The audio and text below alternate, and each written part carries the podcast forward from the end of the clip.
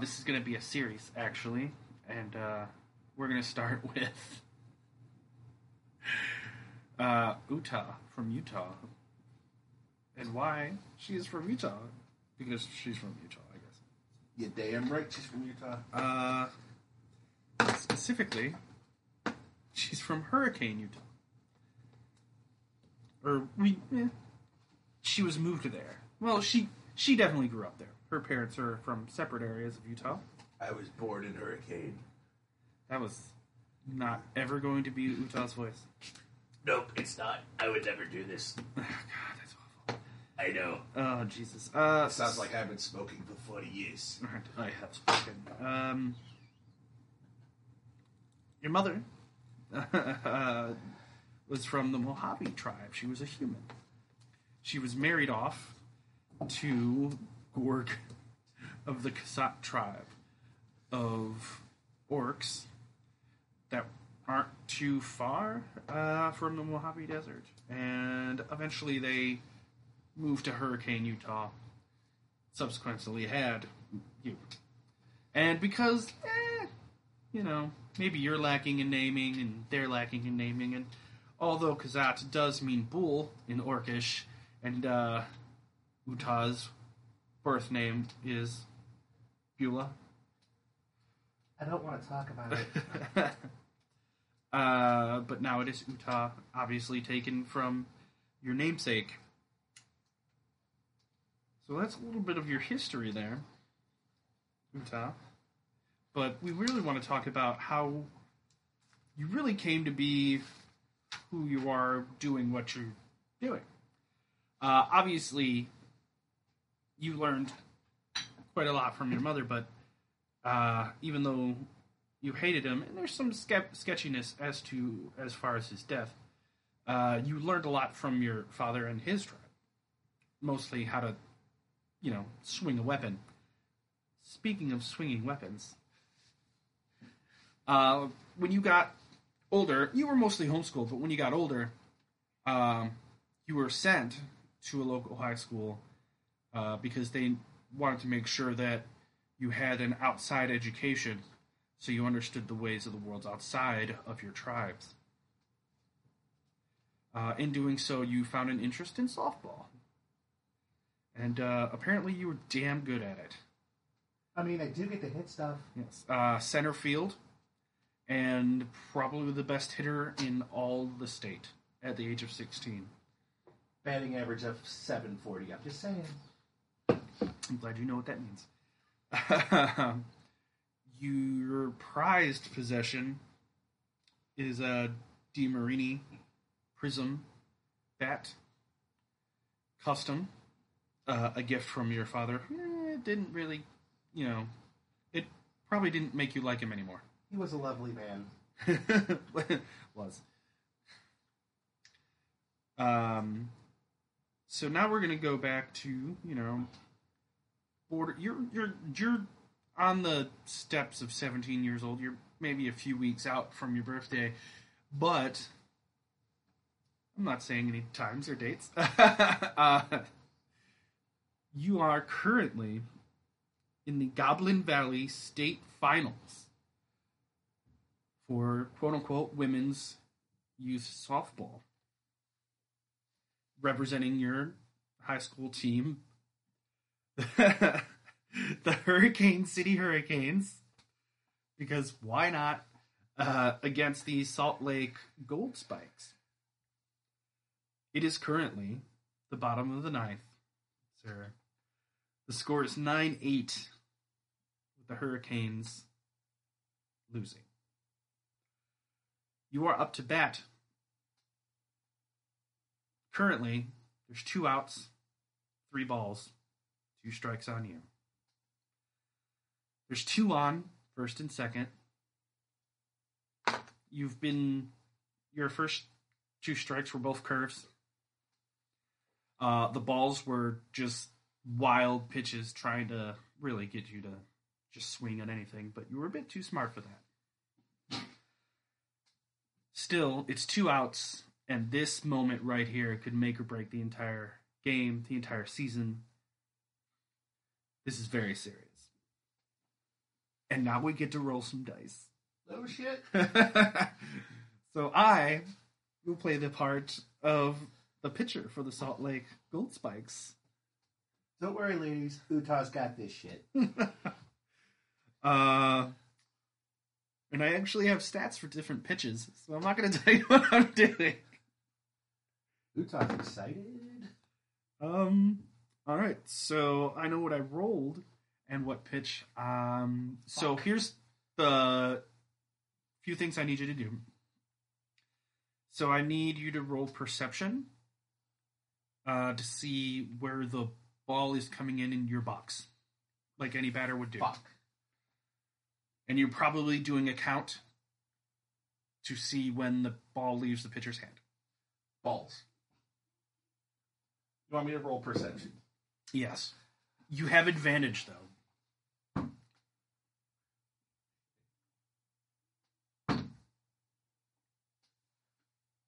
Utah rolled a 20. Really? nice. Okay. So you know this was a fast pitch. You know you got about two and a half seconds before it's right in your box and you need to swing. Now I need another roll. I need dexterity. Why? Uh, well, because you know where the ball's going to be.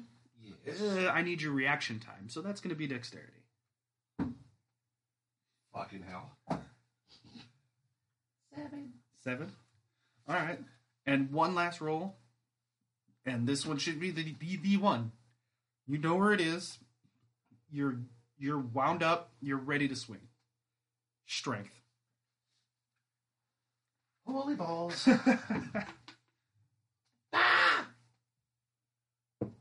Again, you you do have advantage on this. Thank fuck.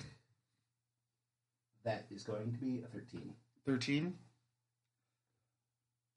Gotta make some rolls myself. Sweet. Uh, you nail it. Grounder to the left. It flies past third. Still good. Uh, give me an athletics check. That's dexterity, right? No, athletics should be strength. Uh, acrobatics would be dex. Right, okay. 10. 10.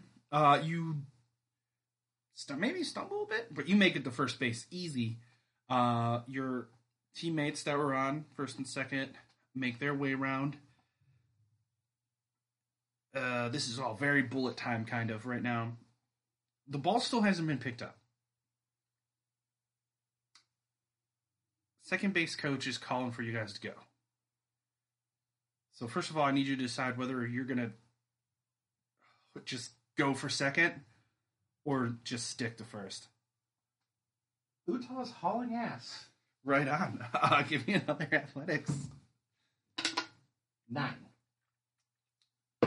Uh, you're gonna get a maybe three quarters of the way to second before that ball is picked up. Now I get to make some more rolls. Um, your guy that was on, or I'm sorry, your woman that was on second is about that same distance from home right now. Ding. Um, so the ball's been snatched. Second base has it. You're staring second baseman in the face right now. And I'm glad I built this. um, it's time to play some pickle in the middle, my friend. So, you're going to basically what's going to happen is your athletics is going to have to beat their dexterity because they're going to be throwing this ball between, you know how the game works. Yes, I'm well aware. so you definitely see second base get that ball. And she's staring you down. So it's time to haul ass back to first, I'm assuming. Yep. At this time, uh, the person who was originally on first has made it to third. And you are now tied because your second base person has made it home. they're concentrating on you. Uh, because, well, they were. It's tied now, but they can still get this out. So you need to make that athletics against this dexterity that I'm just rolling now. Utah is going to have a 22. Trust me, it beat whatever the fuck I rolled. um, yeah, you definitely you you in fact uh, give me an insight check. Okay. I think this will work out beautifully. Perhaps. Insight. Perhaps, depending on what you Fuck my mother. yeah, it's intelligence based. Insight's wisdom. oh, is it? Oh, I'm sorry. Yeah. Its investigation would be intelligence. Fuck! Uh, seven. Seven. Yeah. It still beat what I rolled. So Shit. you see that ball leave second base girl's hand.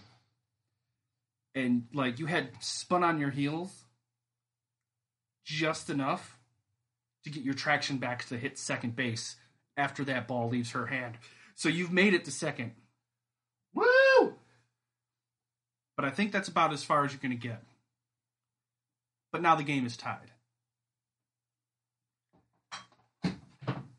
Still, two outs. Now I have to make lots more rolls. I was hoping you would just hit a homie and just call it a day. Yeah, so was I. um. Well, damn. Batter up. Shit, batter. Um. Man. That's a line drive. Straight. Easy peasy. Um. Yeah, you're on second. Oh man, I gotta roll for that center fielder. I can't wait to get emails about how I put together a baseball game in D and D. Uh,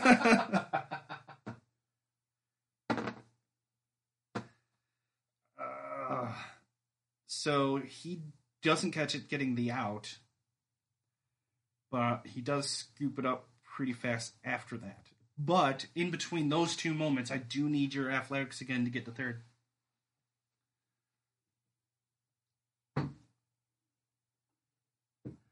Hot balls. Hot That balls. Is a 26. Jesus, you have made it the third, sir.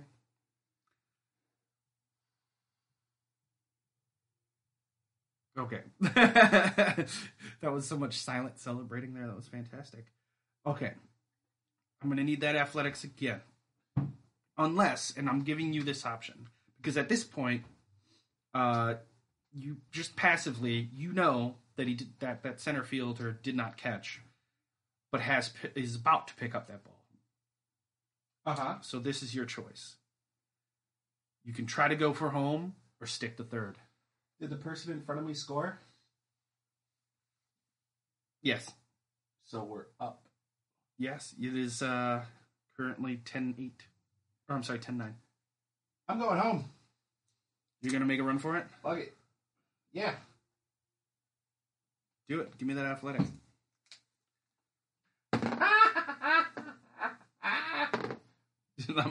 Why are you rolling another 20 again? no. I'm just happy. Because it's a high number, I'm assuming. Oh, it's high. Oh, Lord. Utah rolled a 24. Lord Jesus. Oh yeah, and it's close.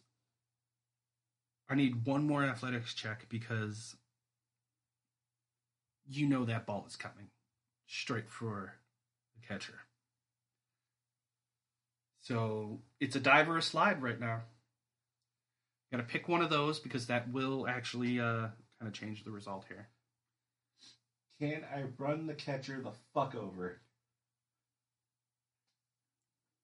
I yes, and uh, thank God you we do have already set rules for unarmed melee attack, and that's what I'm gonna I'm gonna consider that a slam attack. So unarmed melee, um, with advantage because uh, you're full bore. Like I can't remember how far, unless you have that knowledge, the bases are from each other, but They're 90 feet. ninety feet. Yes. Full sprint 90 feet. Oh, yeah. You're going to have advantage on trying to shoulder tackle this uh, catcher the hell out of your way. All right. But oh man, he's going to be able to roll to see if he keeps that ball in his hand. If I do not make a roll to see at exactly what moment he catches that ball. All right, then roll on. Utah rolled a natural 20. You gotta be kidding me. Should I come over the DM screen to check your rolls? yes, come here. It's the blue and purple one. no. Okay, I believe you. Be And, and for an unarmed strike, that's plus 7, so 27. Jesus Christ. Oh yeah. Um Utah smash!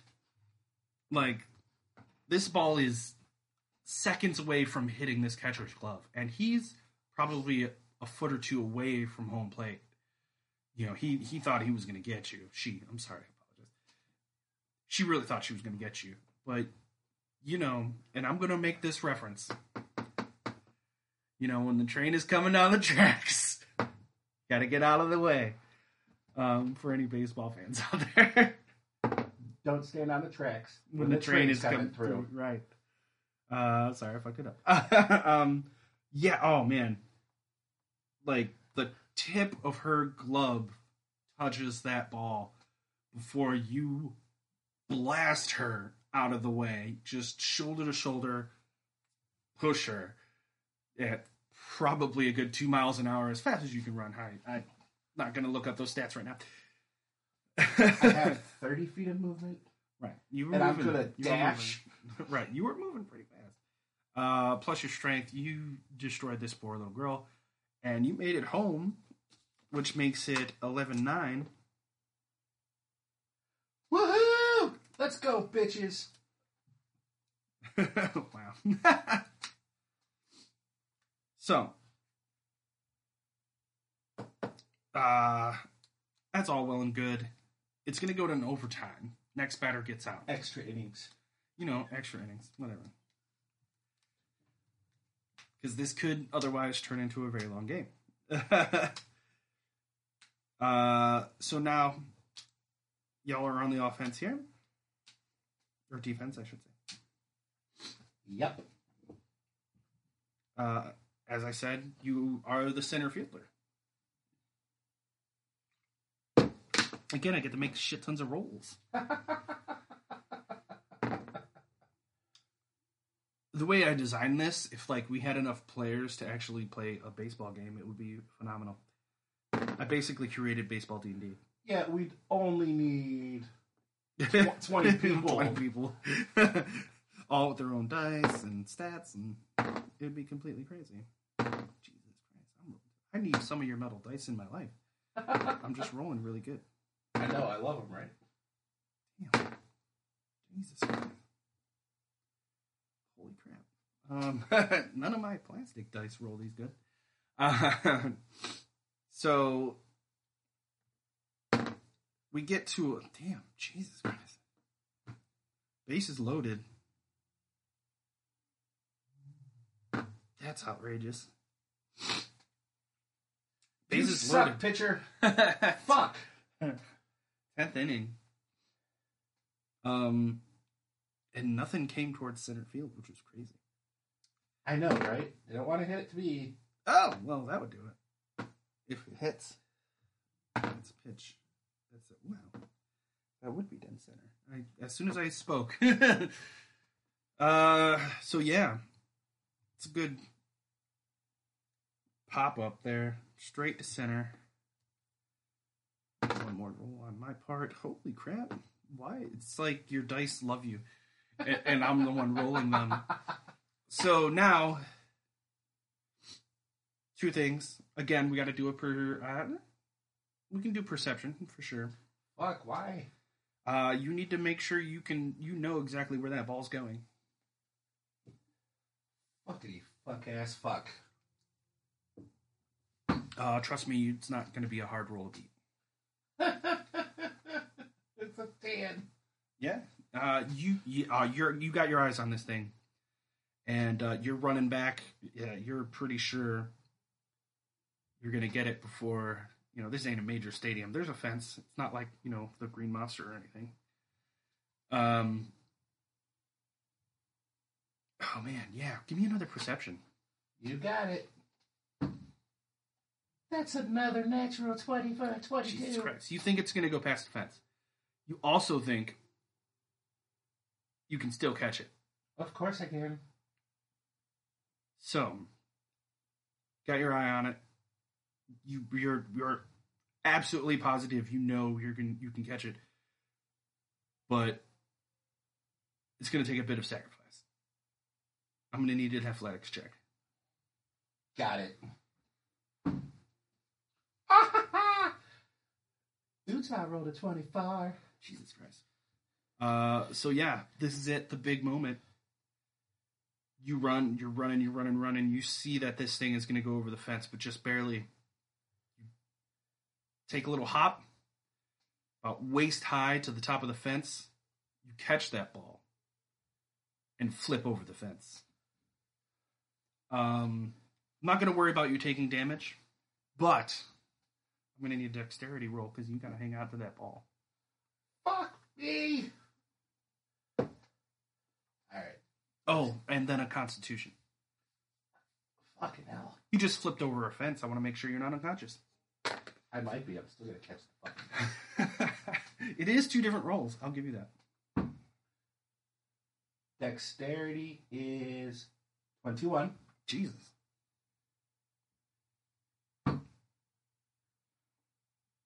Constitution twenty-three. Oh my goodness. You catch it, you flip like total like like I said, you get about hip height to the top of this fence. You catch that ball and just at the hip you flip backwards over this fence. You hit the ground hard. But you get up, open your glove, and that ball drops into your uh, your opposite hand and you hold it up because you just got the out and won the game.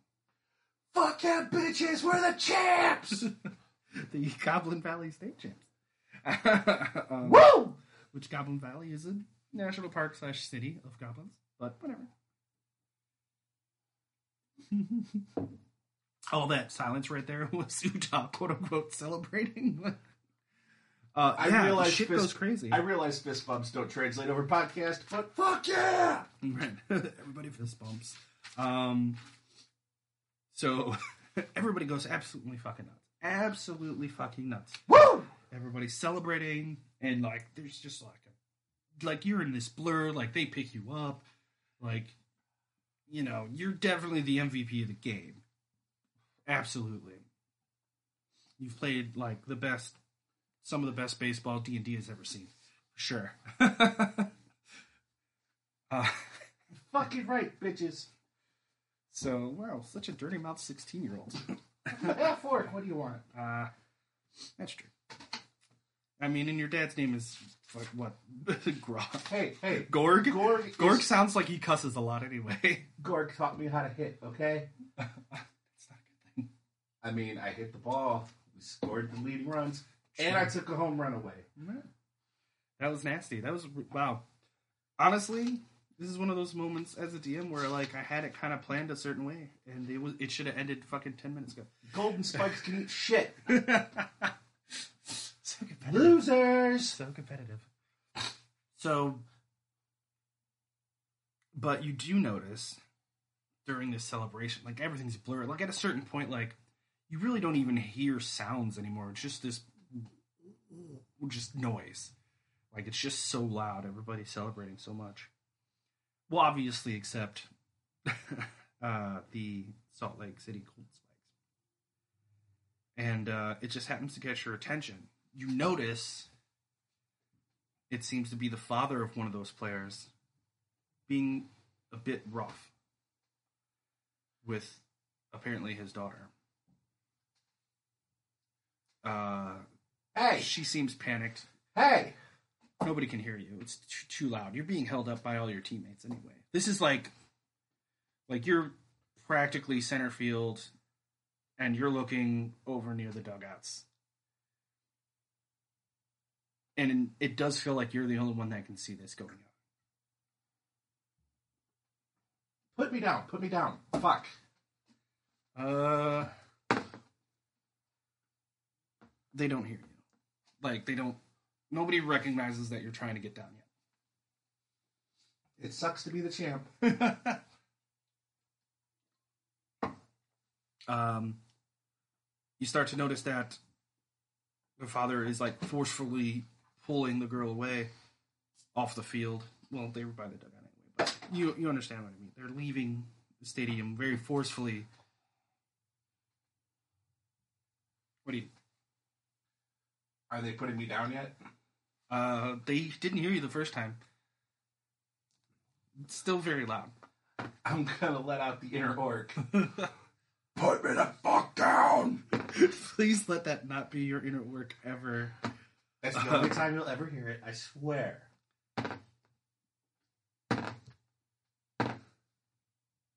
Uh, yeah, somebody kind of realizes that you want to put down, and uh, they say stuff. There we go.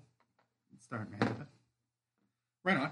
Uh, so it kind of spreads really quick that you want to be put down, and they're like, "Oh, whatever," and they're still really crowded around you, celebrating and stuff, and like hugging you and all that nonsense.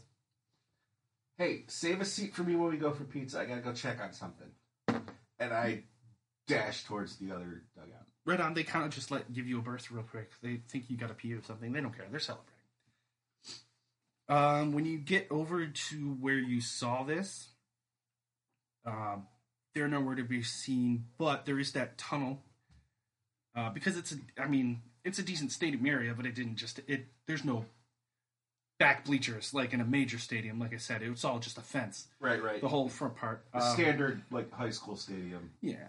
Gotcha. So like there is that uh, tunnel that leads to the locker rooms, and probably out the other end is uh, just a parking lot. So you make you can make the assumption that that's where they were. As you dash down that, uh, I'm gonna tunnel, grab one of the bats from the dugout first. Just any random bat. Yes, I'm just because mine's obviously in our dugout. So It's true. or with my parents. Very perceptive because that was near the uh, opposing team's dugout. Very perceptive. Uh, so I'll give you inspiration for that. Actually. Right on.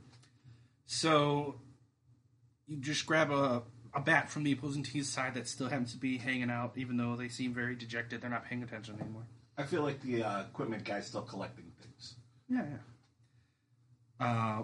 Uh, when you make that turn around the corner into that tunnel, you do see uh, the shadows of the figures at the opposite end of the tunnel, uh, still very forcefully um, dragging this girl, and uh, they just barely disappear around. They take a right turn into probably what is the parking lot, and you got about about 200 feet of tunnel to hoof it down. So, and you said your movement's 30? Yes, but I'm dashing the whole way, Okay. Um, like full center fielder sprint. Um, you're definitely, wow, you're definitely going to take one point of exhaustion. Uh, but you're going to get down there in a few seconds if you do that. Yeah, I'm booking it. Right on. So loud noises. Squeak, squeak, squeak. Uh, my bad. Shit. DM file. You're bad. I'm trying to hold back beer. Trying to do whole this. time. Trying to do this amazing origin story, and I'm fucking it up. Sorry, listeners. Um, It's going amazing. I this is kind of fun. I can't wait to do the other ones. um, oh, more DM files. Could you hand me those napkins? Right. So pause break for beer napkins. I apologize, listeners. Um, yeah, you reach the end of that tunnel. You're uh, breathing a bit heavy, um, quite heavy actually, because you just hauled ass. Um, I actually, you know, I want you to make a Constitution check right quick. Actually, I should saw I should call it a Constitution save. Yeah. Uh, I don't know what they had to do anything with a save, but okay. Ha! Damn it. What does it mean if there's a circle next to my Constitution save? Is it an empty circle or a filled-in circle? Nah, it's filled in, bro. Uh, that means you can add your proficiency to it. Woo! So it's your constant your D twenty roll plus your Constitution bonus It plus already your added it in. proficiency. We're good. Right on. D D beyond D D beyond fellas. Use it. D&D. Okay, so what did you roll? I rolled a 12. Ah, all right, that's My, my, my dice did not. that's good enough for that. Um, I used the good one, I swear. I don't have a dice jail yet, so. so yeah, you are you're tired. You hauled ass. You're huffing. I mean, Like, I did just save the championship. yeah, you've played a hard game. You're definitely tired. And now you're scanning the parking lot. You know the general idea, so you know they turned right. Uh, but I'm gonna need you to roll investigation.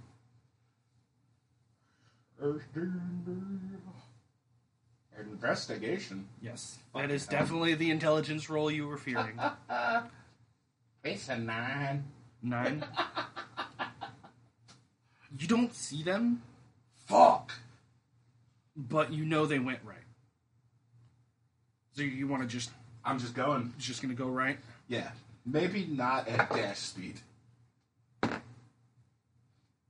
What's your passive uh, perception? My passive? Yeah, Where the fuck do I find that?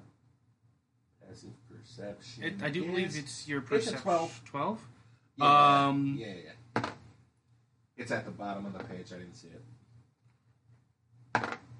So you get about four feet, actually. Like you start to move, you get about four feet, and you hear so, uh, like a scuffle, like a noise, like someone resisting someone else. Um, give me another actual perception roll.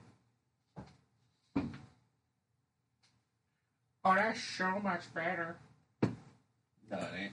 Uh, that's 12. I think. Hang on. Yeah, 12. Uh, when you hear that, you stop and you look to your left, and you can see uh, a few rows back uh, the shadows of a, sh- some a couple struggling figures. Uh, it seems to you how that like the girl is starting to put up more of a fight. Um, do you head in that direction? Yes, I do. Hey, asshole! Uh, so okay, now I need to make two rolls because you you shouted too. Um, Uh, yeah. What did you expect me to do? You he definitely heard that, and like even though you're too far away to like see faces or anything, you can like you notice like the the shadowy figure of his head has looked towards your direction, I ain't scared. and uh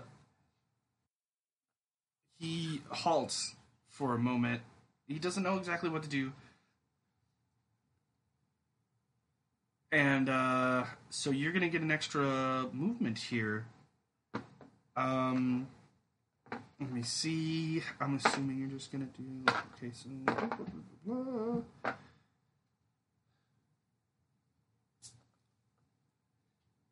So I'd say at this point you're about 20 feet away, and you got a good view on them. And uh, he's he's like opened the passenger door of his vehicle. Um, like let's see, let's roll for this one. Uh, he doesn't get her to get into the car. So let me make another roll.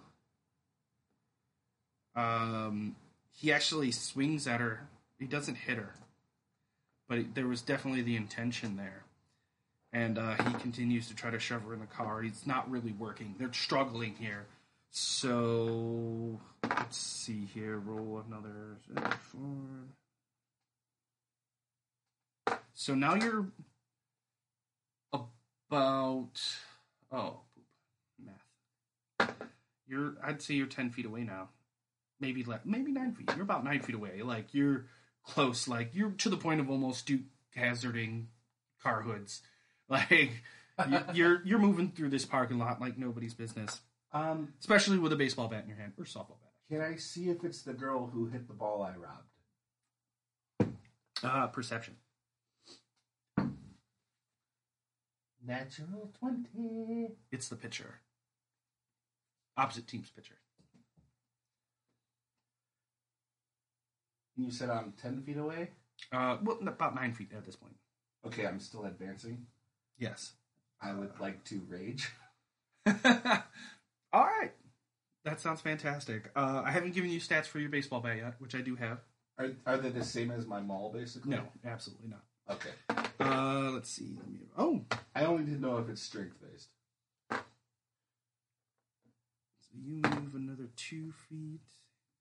Oh, he shoves her into the passenger seat of the car at this point. And then he gets the door closed. And Dan. Oh, shit. Touch my dice too much. Uh, he actually he makes it around the back of the car. Like he's going for the door. Uh, you don't necessarily seem that he's like afraid of you. He's just like, this is a fucking girl chasing me, whatever. Like he's more concerned about what he's doing. But he makes it around the back of the car, and you're still coming in pursuit. That's another three feet. Okay. So now you're right at the back end of the car too. You are definitely.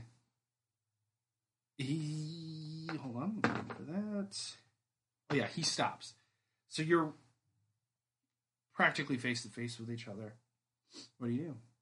I crack him in the legs with the bat. Uh, roll that attack, friend. Uh oh, for the it's a plus five for the attack. I just need to know if it's straight So based D- or not. Oh no, just roll your d20 plus five. I'm telling you what the bat does, and then I will give give you the damage after that. Twenty-one. 21 jesus uh yeah so the damage uh that will definitely hit obviously the damage is a d8 plus your strength modifier Plus, I'm raging, um then plus so that's plus two. plus two Uh, that's this pyramid, right? Or this triangle diamond thing. I know what it is. So that is six plus strength is five plus two. That's thirteen. Thirteen damage. Oh man. Yeah you fight you're pretty sure you broke uh let's say his left leg. Like immediately just first swing you break his left leg and he goes down. Back off the fucking girl, asshole. uh he's like what are you doing? Oh my god. You know what are you, you crazy bitch? Blah blah blah. He's screaming like he's panicked. Um what do you do? Like he's pretty much immobilized. He's he's no longer a threat he's not getting up you're you're absolutely positive you've broken his leg I take the bat, I put it right in his chest. If you touch that girl again, I will fucking kill you. Yeah, he's like okay okay just uh, just okay i promise i swear to god I walk away. um I also drop the bat. heard. uh, so yeah, um, I gotta make some rolls. This should be interesting. Yeah. The daughter gets out of the car, gets the keys from him while he's laying on the ground. He doesn't put any any struggle.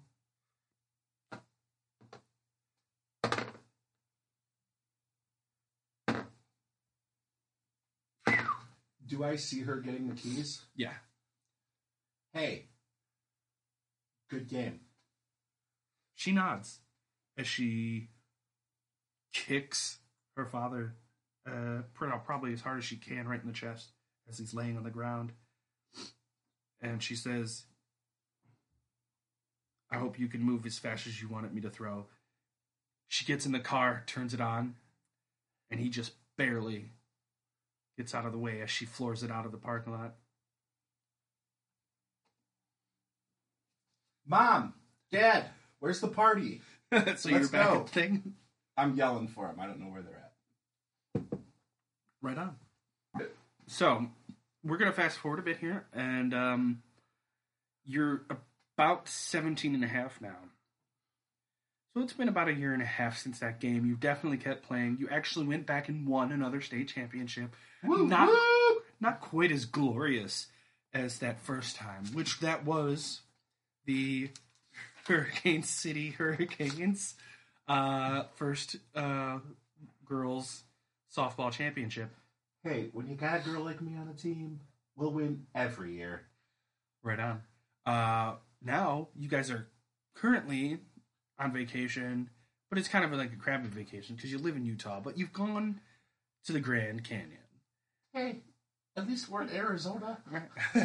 uh, yeah, but didn't exactly go too far, you know. No, it's practically the border, and both of your tribes are used to actually being in and around the Grand Canyon and close to Vegas and so on and so forth. Like your desert tribes, essentially. Hey, listen, Gorg doesn't even like to take us to the corner store, so this is a big deal. Yeah, and you guys don't even use like the modern um, EP3 driven vehicles. No, we fucking walked. Uh, well, you have horse and buggy and stuff like that, or wagons and stuff, which is actually fairly common in this time. Of course they are. I mean, it's not awkward to see that happening. It's not like you live in Amish country or anything. It was a little weird It's seeing that girl normal. drive away after I fucked her dad up, though. No, no. It, it maybe in Utah's mind at sixteen that was perfectly acceptable. It's like, go girl, get out of here, gone girl. Ha, joke. I mean, we've never had enough money for a fucking car. Right. I mean, you're just essentially at this point, your parents are tr- the tribal leaders for both the Mojave and the Kazat tribes. Woo! And that's kind of like your destiny because you are the firstborn. And that's how that works with the tribes. You're the firstborn of that marriage. It doesn't matter what your sex was. Because usually it would have to be the firstborn male or some nonsense like that Right. with other cultures, but it's the firstborn literally in this situation. So technically, you you're kind of got this. Uh, it's because a new tribe is going to be formed as soon as you hit eighteen. You're going to be the leader of both tribes, not just either one separately. But you're still gonna have to probably find someone to get married to, and so on and so forth. Maybe I don't want to get married. Well, right now, uh, it's looking like there's a tribe to the south, I do believe. Um, your parents are thinking of kind of trying to marry you off to the Hualapai tribe, I do believe. But that's that's not something that's set in stone currently. So we're gonna get back to the fact that you guys are kind of on this little vacation. It's the end of November, and uh, obviously you don't celebrate Saint Thanksgiving. I don't know why. Turkey is awesome. Sure, I mean you guys eat good uh, as well as you can all the time, but like personally, historically, you guys just it's in a more Americanized thing, and uh, being actual natives of the country, you don't believe that it's funny. you, maybe it's a joke to you guys, actually, but it's not actually funny because you think it's bullshit. I mean, of course it's bullshit. Right?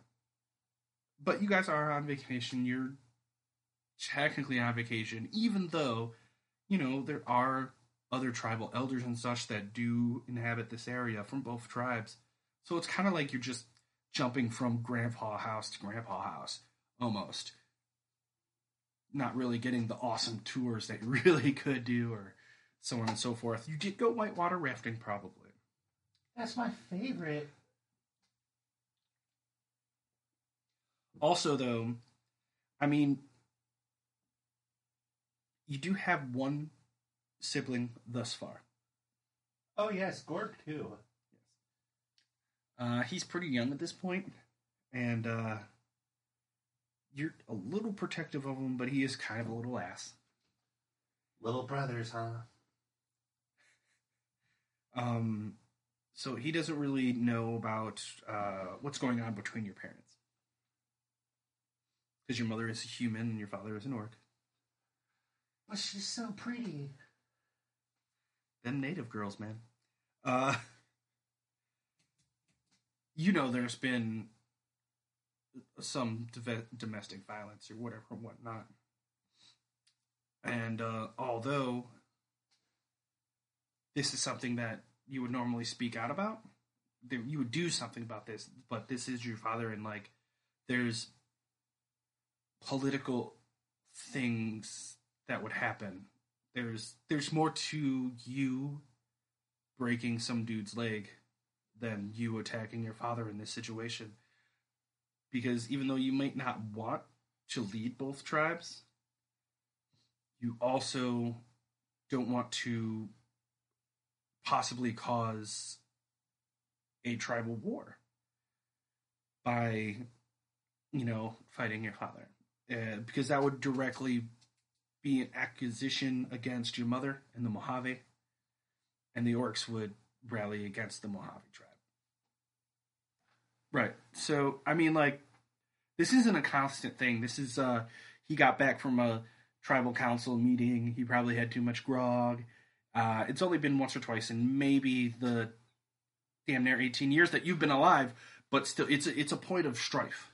And it's obviously something that's affected you very heavily. Uh, hence you breaking someone's leg over, uh, you, you know, you feel very strongly about these things, obviously. So you you do get the general assumption that your mother is even more, you know, angry about these things, but there's that leeway that oh, you know, he had too much grog that night, and our mother was being quite the bitch herself or whatever. So it's a comp- very complicated, very political situation, and you haven't exactly grabbed a bat and broken your father's legs. Plus, as you, as I said, that could cause a literal war. Of Between course the not. tribes. I love my dad.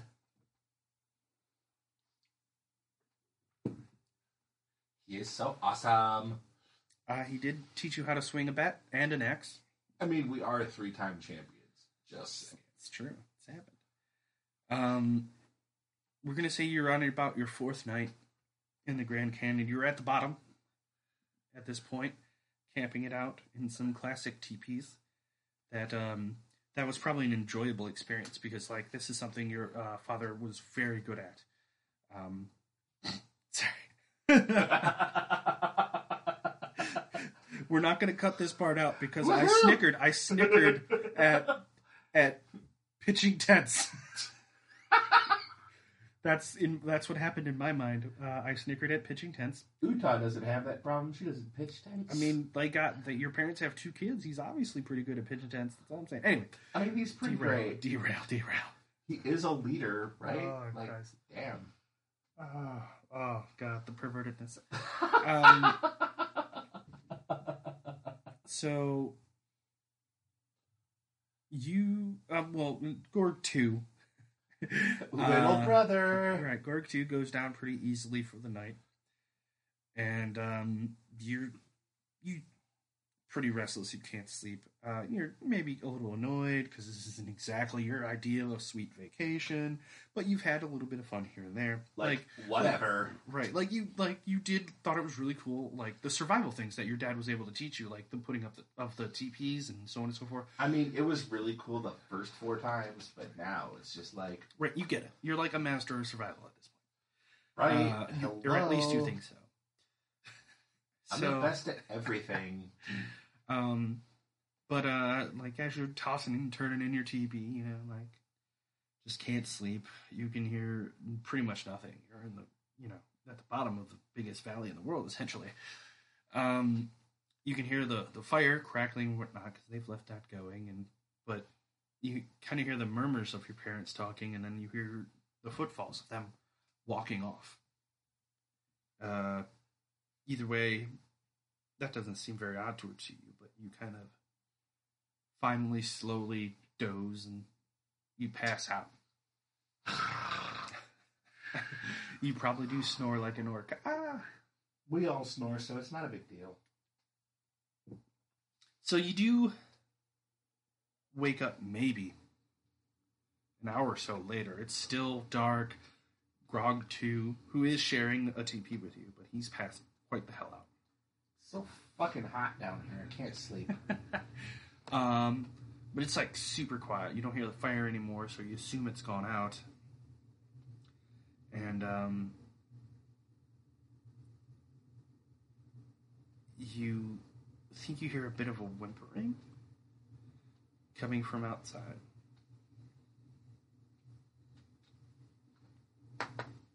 What do you do?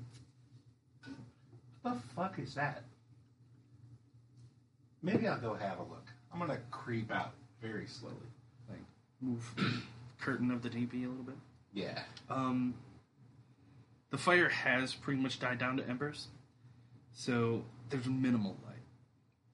You know, just that glow of the embers, just enough to you can see your parents' TP just to the left of yours and your brother's. and sitting cross-legged, about a foot from the dying fire, is your mother, covered in tears. Ma, what's wrong? Uh, she's definitely immediately startled uh, because she didn't realize you were there. And uh, I walk towards her. she takes a breath, and she does as you come. She motions you to come sit next to her. Stars are pretty cool, right? What's going on? She uh, kind of just deadpan stares into the dying embers that were this fire for a moment. Uh, she finally, still just tear covered face, uh, looks over to you and uh, she explains that your father is gone. What do you mean, gone? He won't be coming back. Mom, what are you talking about? It's hard to explain. Um, Tomorrow we will have a funeral. Wait, he's dead? He is dead. Wait, wait, what? The fuck are you talking about? Sorry, the language. She continues to vaguely try to calm you down, uh, often repeating uh, to, to lower your voice because you don't want to wake your brother. I go into a whisper. Mom, what happened? It's very complicated and something I cannot explain to you at this moment. How complicated can it be? She has the most intense stare at this moment. She looks you right in the eyes. It's just more complicated than you could ever possibly understand. I mean, I fucked the guy up after a baseball game. She has no notice, no no knowledge of that, by the way. Like that's something you kept to yourself. I mean, I'm telling her right now. Right now, okay. I mean, I fucked the guy up after a softball game, so. Uh, she has an odd look about her now, and it kind of changes her move, just her mood, just a tiny bit.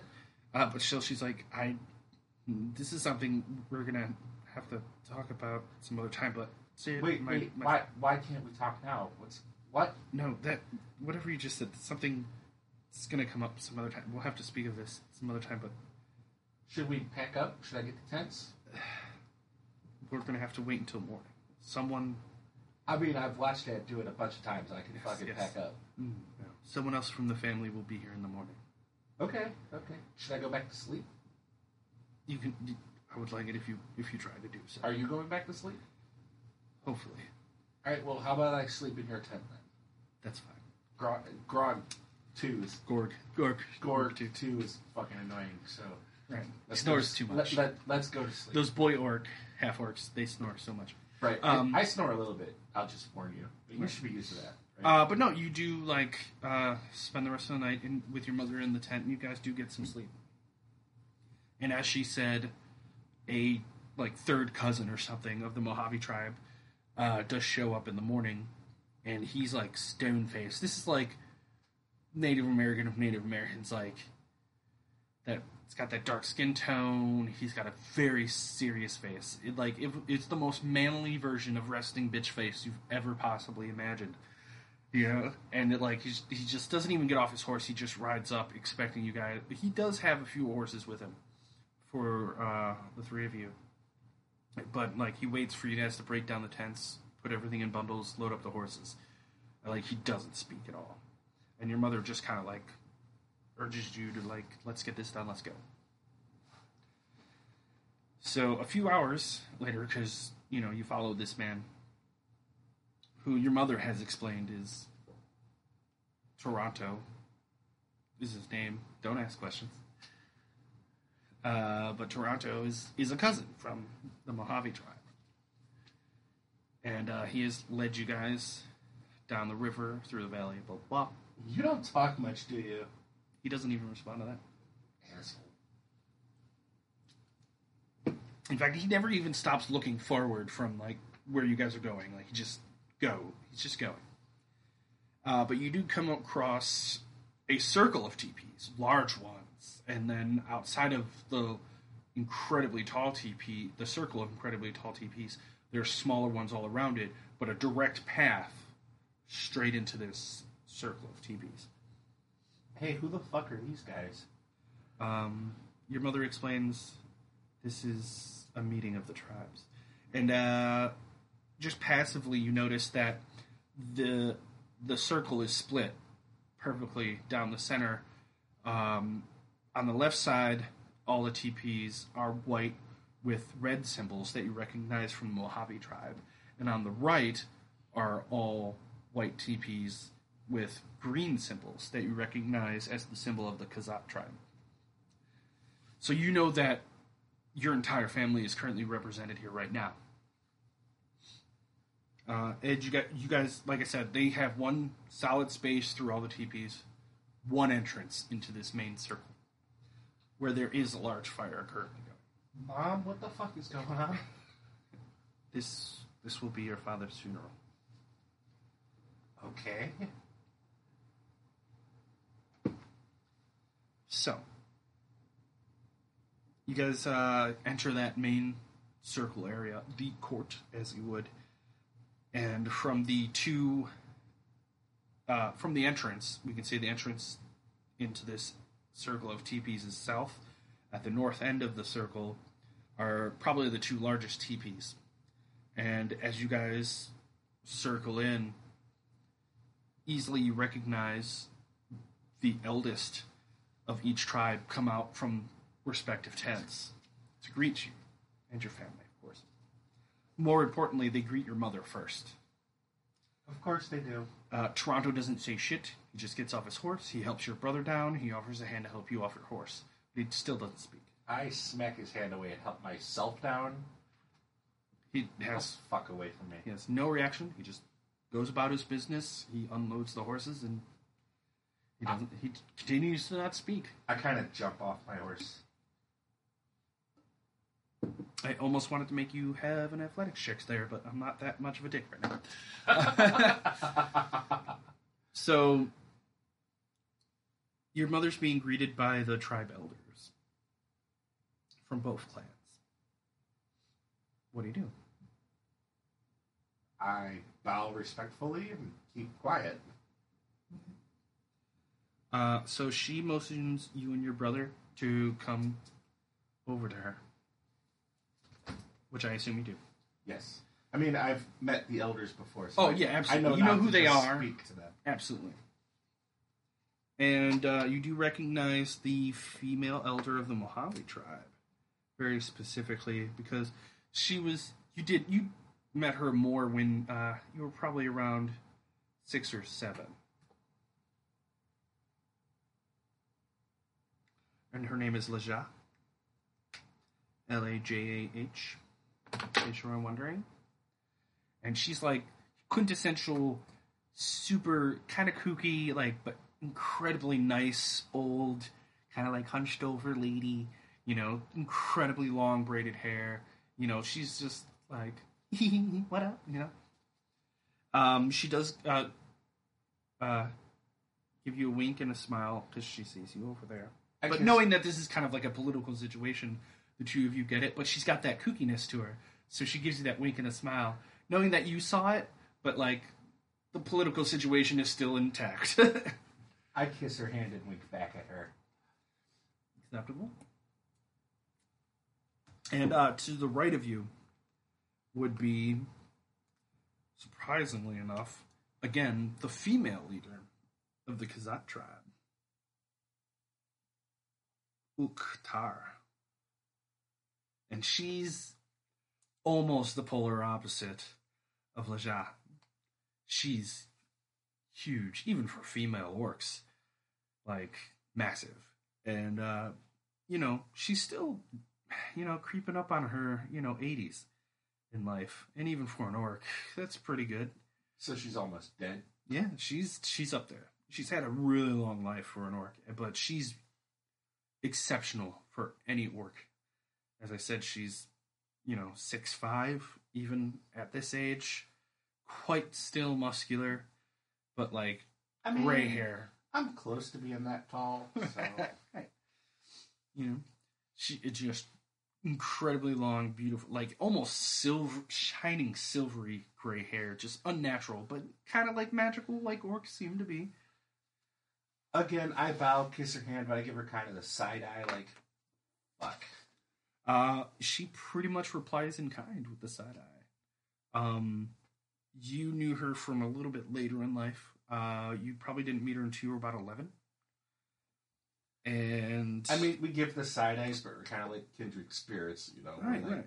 angry and she like. well fuck. she she's definitely spent time with you and uh you know there's definitely like stories about the tribe that you know doing her job as tribal leaders passing out and uh the legends of the tribe and so on and so forth and and giving wisdom to the younger generation especially you because you're kind of as we stated kind of very important to both tribes so you've kind of afforded a bit more speciality from both leaders so like there is both leaders kind of are very close to you in their own way. I mean, I am pretty awesome, right? so, you're obviously still confused, and this is a very po- tight political situation, and tradition is not to be messed with. That's definitely something you grew up learning. Right, that's why I haven't said anything yet. But the two tribal elders kind of like glance at each other and then look around at everyone that's happened to be gathering. And uh, so things start to take motion. Um, seats are brought out for the tribal leaders, brought near the large bonfire that's already been burning, uh, even though it's broad daylight currently.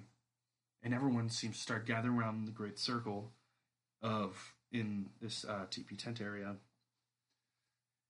And uh, Toronto after everyone is kind of seated, steps forward into an open area in between where everyone is seated and the fire. He speaks, Today we have taken a loss. A loss of a leader and a friend of a tribe. A father.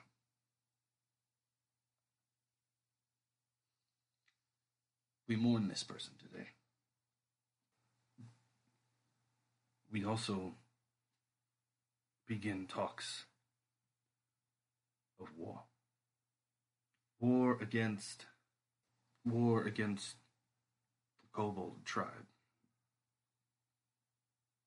We have reason to suspect that late in the evening, Gorg and his wife went off to meet for parley.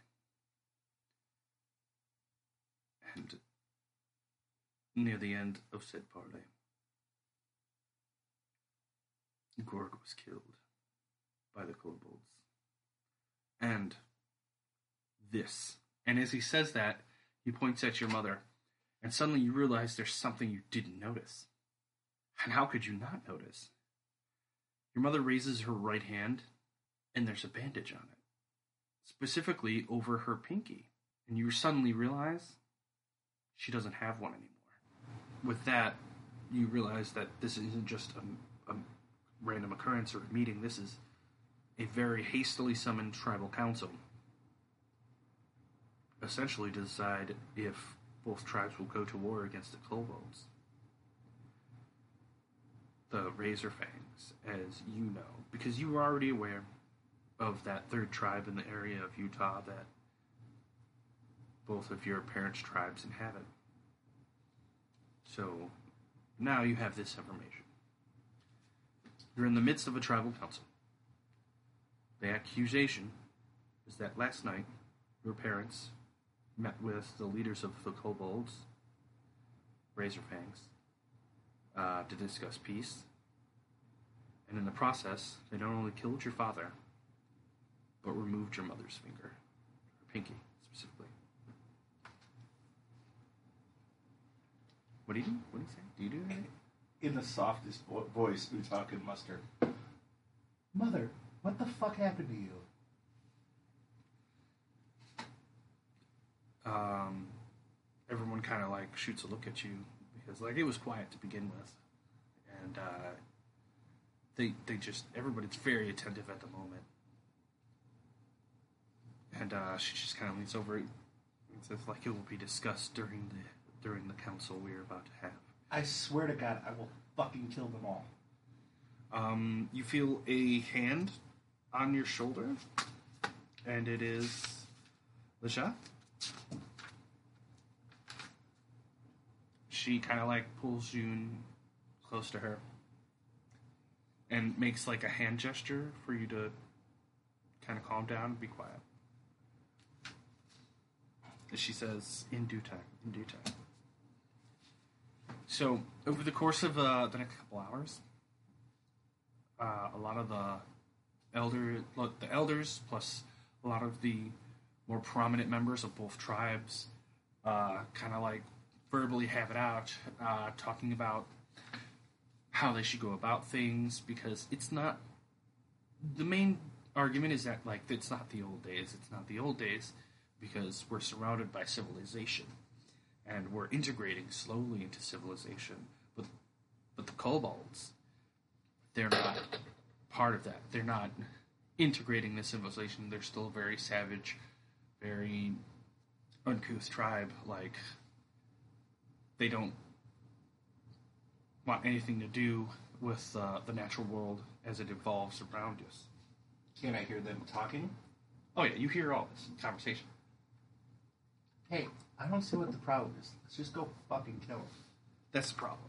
As they keep discussing, is that like in this day and age, unfortunately, like back in the the prime, the kind of like the heyday of the tribes before people from the east migrated over the ocean here, uh, it would have been perfectly normal and acceptable. Nobody would have raised an eyebrow at the fact that all these tribes going to war and uh, just completely obliterating another indigenous people. It wouldn't have been an issue at all. But uh, now there's big government, quote unquote, and laws, and um, even though each tribe kind of technically owns their own land, separate from the main government of the United States and whatever and whatnot, it's it would be a huge legal hassle if the government came down upon a well a, a small war and the slaughter of indigenous, indigenous people, lizard folk or not. So it's it's quite the complicated situation that's being discussed. So So are we gonna do anything? uh, you do notice that Toronto is one of the main people on the Mojave side that are that it, he's pretty dedicated to getting that revenge in some way. Yeah, um, at a certain point, it's kind of down to like three people, and two of them are from the Mojave. Uh, Toronto and another person who's kind of opposed to all-out war, and another representative for the New York tribe who are kind of starting to come to an agreement because they want retribution in some way, but they can't really. They know open war is completely out of the question. And there has to be some sort of tact. They agree on tact or, or something. They, they, they, something needs to be done, but they can't come to a conclusion. With that, the night kind of comes to a wrap, and they kind of agree to pick up the, the discussion the next day. Everyone returns to their tents. Except you, your brother, and your mother. Um, you're actually taken by the elders to a large tent that's actually behind the two elders' tents. It's kind of like a, almost like a group meeting tent that was meant for the elders to be together and you know, entertain guests for whatever reason. So they sit down on one side of the tent and have you guys kind of join them on the opposite side. There is a little fire in the middle of the tent, of course. Try to keep it warm. It's we're in the desert. It gets cold at night. I apologize. I'm flipping through my notes trying to find these women's names. Oh, Uktar and Laha. Laja. Uktar and Laja. so they're sitting in these nice chairs opposite of you, and you, your brother, and your mother are sitting on some carpet on the other end of the fire. Lasha and Uktar look to each other and then look to you, and Lasha speaks. We have decided. We cannot wait for this council to make decision. So we're going in and killing him, right? No, we. There is no we, my darling. So I'm going in and killing him? You are very perceptive. Uktar leaps as much as a, you know, damn near 70 year old orc woman can leap from her seat and uh, whips around behind her chair to a chest. She opens the, ta- the chest and pulls out an axe. A battle axe, very specifically. Adorned in the center with the face of Gruumsh, the god of orcs. Most dorks, depending. Hmm. She walks over and presents the axe to you. And she says, I heard you were very good at swinging a weapon. This is really cool. I get to kill some kobolds with it. essentially, but you need to be very careful. We have a plan and we will explain it to you soon. So I assume you take the axe? Yes, of course. Uh, you probably marvel at it because like it's it feels like incredibly heavy, but not in the sense of holding a weight. Like when you take it, it's almost as if like your whole body is weighted down. But at the same time, as you move it in your hands and kind of like make familiar motions, it's perfectly balanced. It seems it's, it's the axe itself is almost light, but as you hold it, you yourself feel heavier. Like there's just this magical presence about you because of it. Uktar takes her seat back, and Laja uh, begins to speak. We have a plan. You will go to the camp we know of. When it is only a few miles north of us from here is the camp of the kobolds that killed your father and took your mother's finger. I'm ready. Um, is there anything special about this axe? Uktar kind of like sits up straight. It is said it is the axe of Gruumsh, passed down from famous hero to famous hero of our tribe for many hundreds of years. You will use this as a symbol. You will leave it after you kill all kobolds in the camp. Tis no issue do not worry about the axe. It is quite magical. That axe will never, as you might say, remain outside of our tribe for long. It always finds its way back. But as a symbol, you will go in the cover of night. You will kill every kobold in this camp, and you will leave the axe behind. I'm Um, ready. Laja uh, is kind of like shaken from this. Like she's not an orc, you know. She's like, Ooh, this is intense. Uh, but you know, she's got like I said, she's of kooky. So uh, Laja is like, also, you will take with you something from our tribe. Both must be represented. She kind of gives this glance over to Uktar, like me, you know. and it's uh she pulls out a little wooden box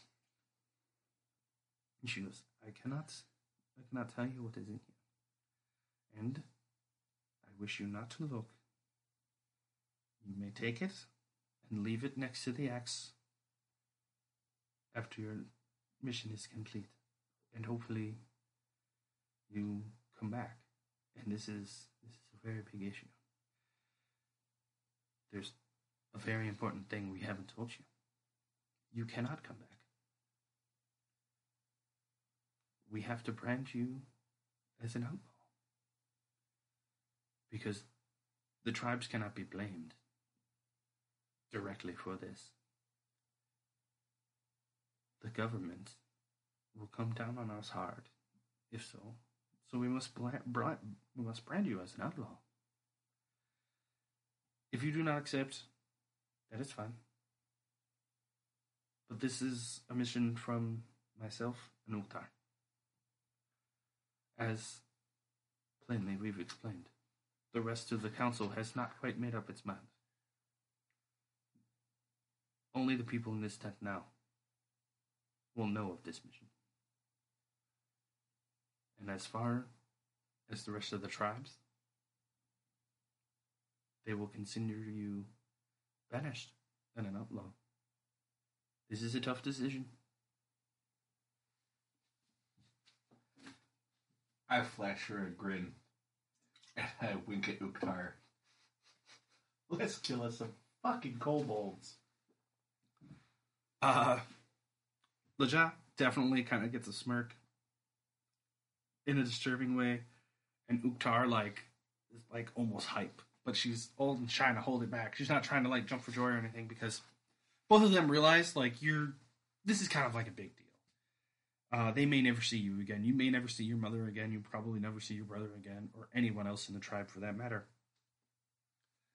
Uh, your excitement about it is probably a little disturbing. So what they do is they set you up with a very clear map and directions to where they know this kobold camp is. You have about moment left. The horse is prepared. And there you stand with both elders, your mother and your brother. Axe in hand, the wooden box in a pouch on your side. Do you say anything?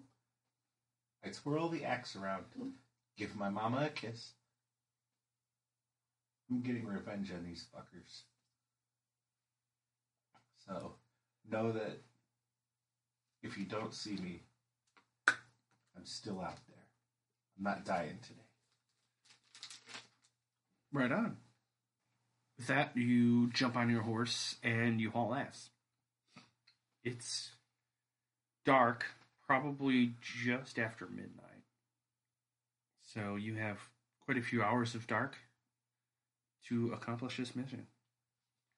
Takes you about an hour or so, maybe about an hour and 45 minutes. And uh, you come up out of the Grand Canyon via an old donkey trail. And uh, upon the camp that you're told is the Kobold camp, you're probably a good 600 feet away. You know that this is probably a decent time to get off the horse and try to make your way as quietly as possible. There is six to seven tents that you can tell of kobold make. Seems like patchwork hide, and they're all slightly dome shaped. Uh, not quite as fancy as uh, the teepees that you're used to.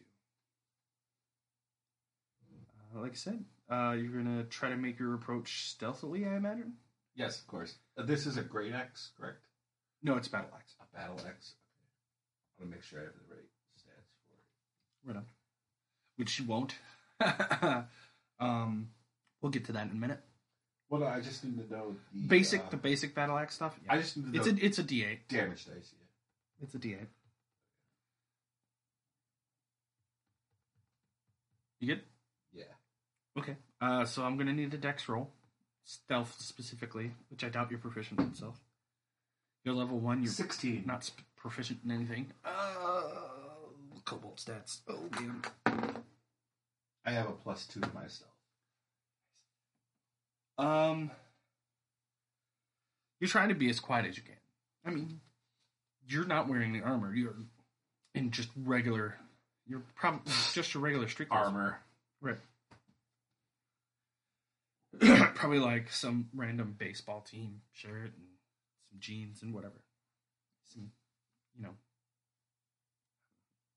Nikes or Stuff. something. Um,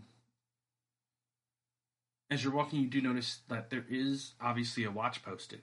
Like that one kobold sitting outside of the because you know as usual the tents are around a ring in about a ring formation and there's a fire in the center it's kind of a traditional camp style setup. And uh just on the outskirts of one of the tents you do see the co- a kobold that was obviously put as a watchman. And he seems to maybe have caught you. Like he's kind of moving his head trying because he thought he saw something. But you're far enough away that you're i mean it's dark. So you're practically in the shadows as it is. Do kobolds have dark vision? Don't know don't make me open the monster manual they might but it's probably only up to 60 feet well, yeah, that's what. And my, you're I have dark vision, so it is sixty feet. yeah you it's it's probably not that far and you're quite far off you're over 60 feet Okay, so I don't see him then. no and he does no you see him because he's backlit by that fire. Okay, there- you're in pitch darkness okay. So there is a. You're in the fire. middle of the desert. Okay. Uh, he does not see you, but he thought he might have like something caught his eye, but he really can't tell because it's just all darkness out there. Do I notice him though? Oh yeah, you noticed him. No, kind of noticed you, but Fuck. like, I, I hope. Obviously, that's under my breath. Uh, right. I hope you didn't scream that out loud. Around. No, no. So uh, I'm gonna need you to make another dex roll against uh, his perception. uh, that's eleven. yeah, he he keeps kind of like bobbing his head around, looking out into the darkness, and he really doesn't notice anything. So he turns around, and you are able to make your way closer. Um, let's say we're gonna do this two more times. Okay. So he's a bit on alert. Shit. Seven. Yeah, uh, he definitely. You said two more, right? Yeah, well, would would have Okay. been maybe. Uh, he definitely hears something, and he spins around, and now he can definitely make out a dark figure. You've made it close enough that he can make out your figure in the darkness. And uh, that wasn't super loud. That was kind of about as loud as it sounded, and like, cause he, like he's posturing like he's going to attack you himself instead of calling for um, all the other kobolds. But he start he doesn't run.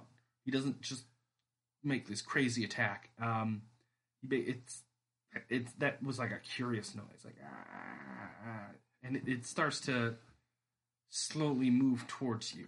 To myself, I'm like, fuck, fuck, fuck, fuck, fuck, fuck, fuck, fuck, fuck, fuck, fuck, fuck. And uh, let me see here. Nobody else in the camp has noticed anything yet, and he's. You think he might be the only watchman set for this time? Like everybody else is in their tents. Oh, of course. Who would fuck with kobolds?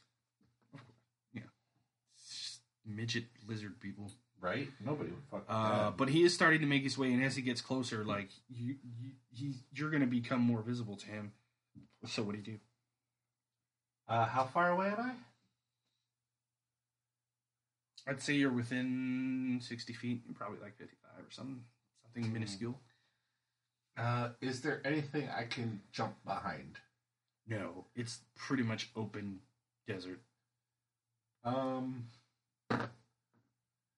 and he's coming towards me. Yeah, like still kind of like looking curiously, like is this just a random like rock shadow of a rock I'm seeing that I hear a little lizard run by? Like he's still very curious. He doesn't think there's an actual threat, but he's poised to attack something if necessary. I'm going to hold on to my axe behind my back and walk straight towards him. Okay. Okay, so now he notices you, and like he has a crooked little shabbily made, God knows where he got it out of the garbage, kind of like little sword. He's like, "Rah!" And he points it at you, like questioningly, like he's questioning you, but you don't speak this language. Hi. You speak the common? Uh, yes, I'm a little lost. Can you help me? Who are you? My name is Uta. hmm Yeah, um, I'm a little lost. Could you help me find my way back? Where are you from? I'm I'm from uh, a couple miles south of Salt Lake. We are more than a couple miles of Salt Lake. Holy fuck! I'm really lost. I can't find my parents. Tis hundred miles. Tis hundred miles. You know parents? No, I can't find them. We were on vacation. We were in the canyon. Mm. How can I get back to the Grand Canyon? Turn around. You go that way. You go back the Oh. way you came. The other way. You go away now. It's it's kind of dark. Could, could would you take me? Is that would, hmm. could you take me? Would that be okay? Roll charisma. Fuck. I know, right?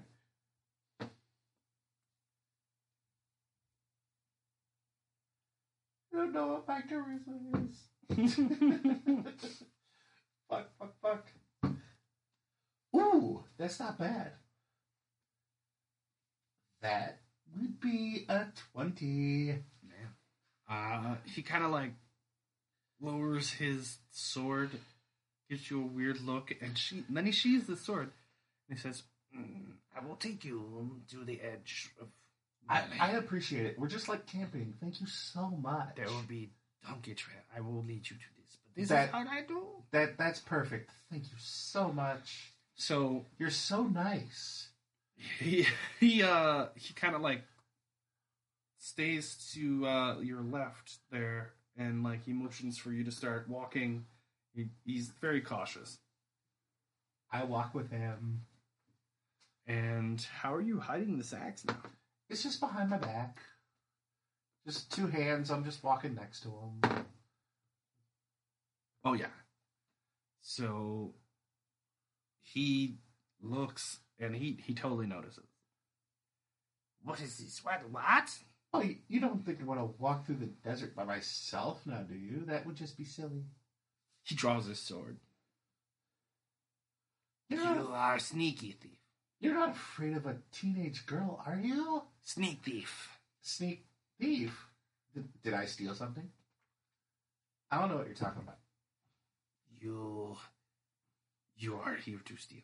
I was out for a walk. I told you I took the axe to protect myself. Duh. He might not believe you. Give me some more charisma. Twelve. Uh, he absolutely does not believe you. Uh, and then guess what? He swings. Does a 14 hit your AC, sir? It does not. It does not. Damn that unarmed defense. Uh, but yeah, now you know you're in it, man. We are officially uh, in initiative, but it's only the two of you, and he's already made his turn. Whoa, whoa, whoa! That was rude. You die now. You are a sneak thief. I swing my axe. All right, roll it. Oh fuck. Uh, are great axes are are battle axes strength? I don't know. Yeah, They are. they uh, they're versatile. Um, I think. nine. Well, you can either swing them one-handed or two-handed. Is what I mean. Nine. Uh, by the way, um, this particular axe gives you a plus three to attack and damage rolls. Twelve. You definitely hit. In D eight, correct. For damage, D eight. Yes. Plus, plus. Uh, I haven't raised yet, so it's just D eight. oh well, no. Um, because it's a plus three It's plus to three attack and damage. Is it plus three to hit? Oh, it's, So it's attack D8. and damage. Yeah. So Okay. D8 plus three plus uh, strength. That's gonna be ten. Oh yeah, you cut him down. Very, like probably easier than you thought. Uh, you're like this is kind of really new to you, but you've killed him. That that was awesome. Uh, Um, now there's Buddy? I think he's dead. oh, he's definitely dead. Fuck. Fuck. so now you know this is this is the mission. Now you're in it. All right, let's go. So are you going to try to make it to the camp? I turn around and head towards the camp. Are you just going to balls crazy go in? Oh fuck no! I'm stealthing towards that camp. All right, give me some more dex rolls, man. Sorry, beer burps. Lord. Oh my god, it's a nine! Wait, no. I'm gonna use my inspiration to reroll that. Oh snap! Go ahead. That's a 21! Jesus, I was getting yelled at because she told me I was going to be loud. Sorry, she thought you were the quiet one. Anyway, I got excited. let's derail the conversation. Uh, yeah, nobody that notices part. you. I'm going to need one more before you're pretty much right near the center of the camp. 13. Okay, you're good. Uh, nobody seems to wake up or notice you. You're pretty much right there at the center of the camp. There's no other guards. You think you're pretty much killed the one person who got the watch that night. How many for that tents period of are time. around? Five. I walk towards the closest tent. Okay, let's call this tent number one. Yes. To your left, we'll say. Okay. We're in kind of like a pentagramish situation. In tent positioning, if you will. Um, so give me a dex to get into the tent stealthily. 14. 14. Oh yeah, so like as you kind of like move the leathery flap of skin that was like the door of the tent. Uh, this is I mean, you have to duck quite a lot because these are made for kobolds. They're not necessarily made for orcs or medium-sized people in general. Uh, there's a flapping of moving this Ugh. flappy uh, dry hide out of the way, and you do kind of wake up the one kobold that's sleeping in there, and he hasn't. You notice, but he hasn't gotten up off the uh, off the ground yet, and he is unarmed. I swing my axe at him. Roll it. Now, do I have advantage because he's on the ground? Yes.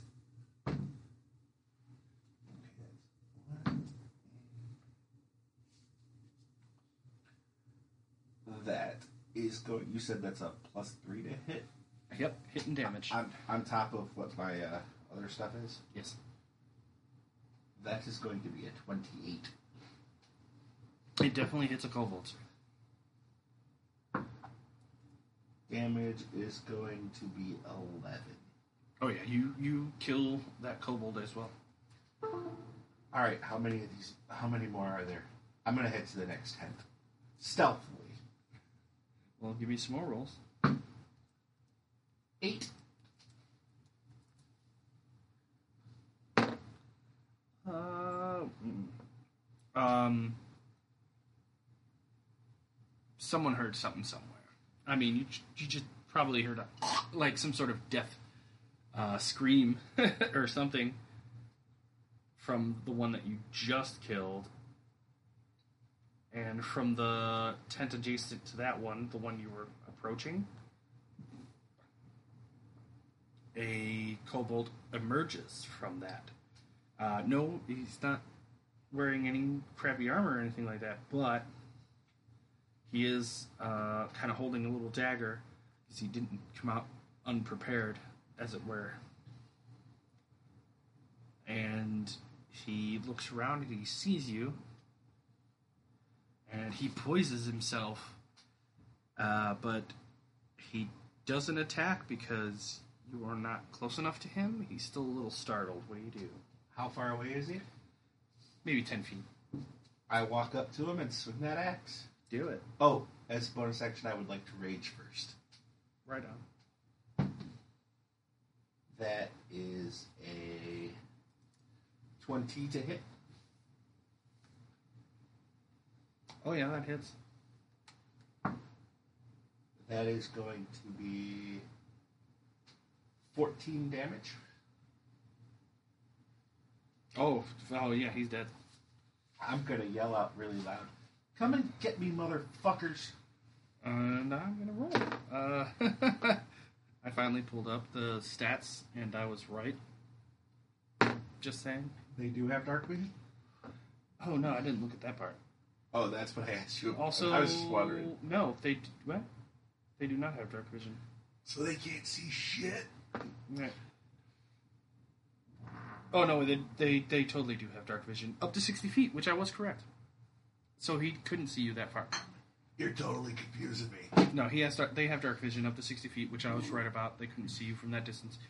Um, I was more impressed that I remembered their AC, but anyway. I'm fucking impressed. Jesus.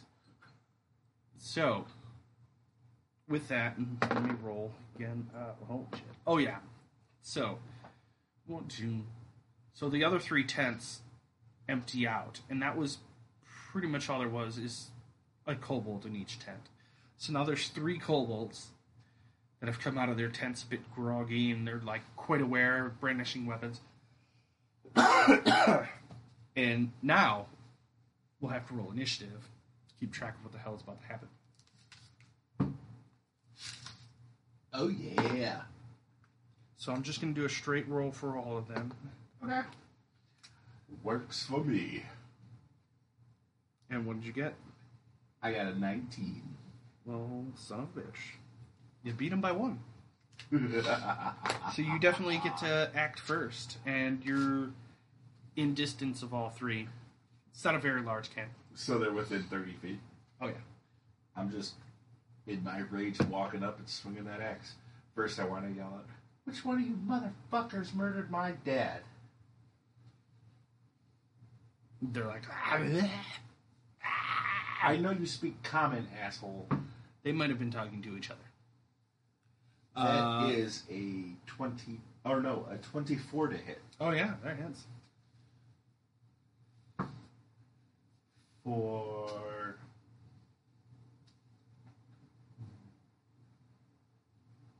Ten damage. Oh, you killed one. Yeah. You downed another one. The other two are starting to panic. Um, and uh, so one runs up to you Shit, shit, with shit. his with his dagger. Son of a bitch. Does woo, seventeen hit your AC, sir? Yes, it does. All right, so that is six damage. Get you Okay. Maybe he just swipes like overhanded downward, gets a swipe across your little sixty-year-old booby boobs, Whew. which is probably upsetting to you because you know you're young and just learning boys, and you know you just hurt your assets. You motherfucker.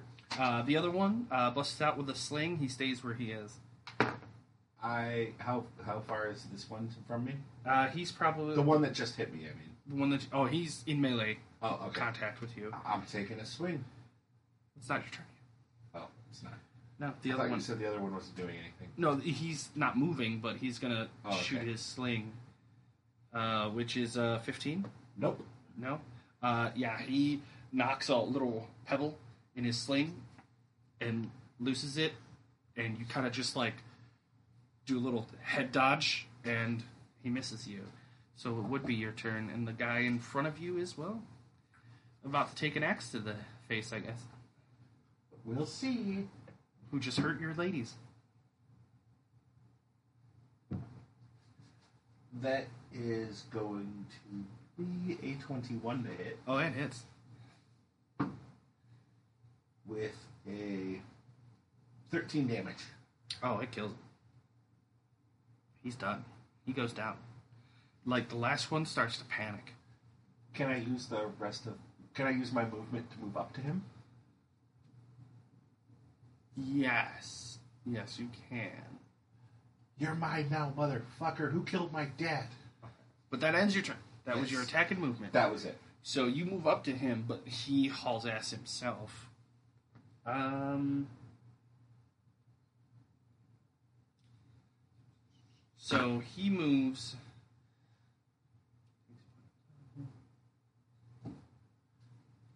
Like he he dips, he runs as fast as he can. He moves about 120 feet. What do you do? Do I get an attack of opportunity for him leaving my melee?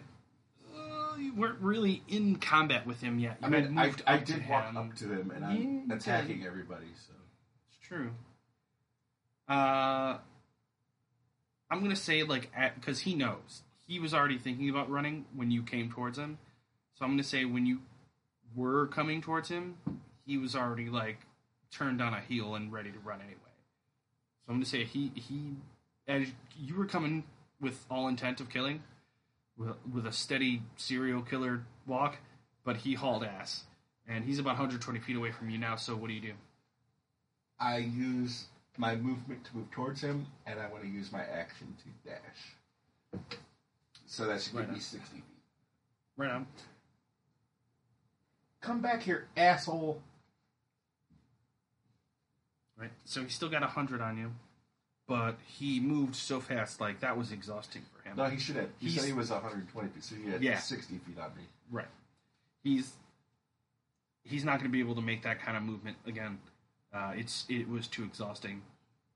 So he's going to move another thirty feet. Uh, he's still running from you. What do you do? I'm going to move towards him and dash again to get within 30 feet. Heard. Okay. His turn. He moves another thirty. I'm going to use my movement and dash to get right up next to him. Heard. Fuck you, dude. I'm going to fucking kill you. Like, uh, let me see here. Roll. Give me a charisma roll on that. Let me see, what's my charisma? Fuck, that's not great. That's a 10. That is a 10. On charisma. Yes. My charisma is only a plus one. well, that's sad because I mean, I rolled a 9. Uh, yeah. Um, he's not having any of that, and uh, he books another thirty feet. You chicken shit motherfucker. I move my 30 feet and swing the axe at his face. Hurt. That will be a, a 14 to hit. Oh, it hits. And that is going to be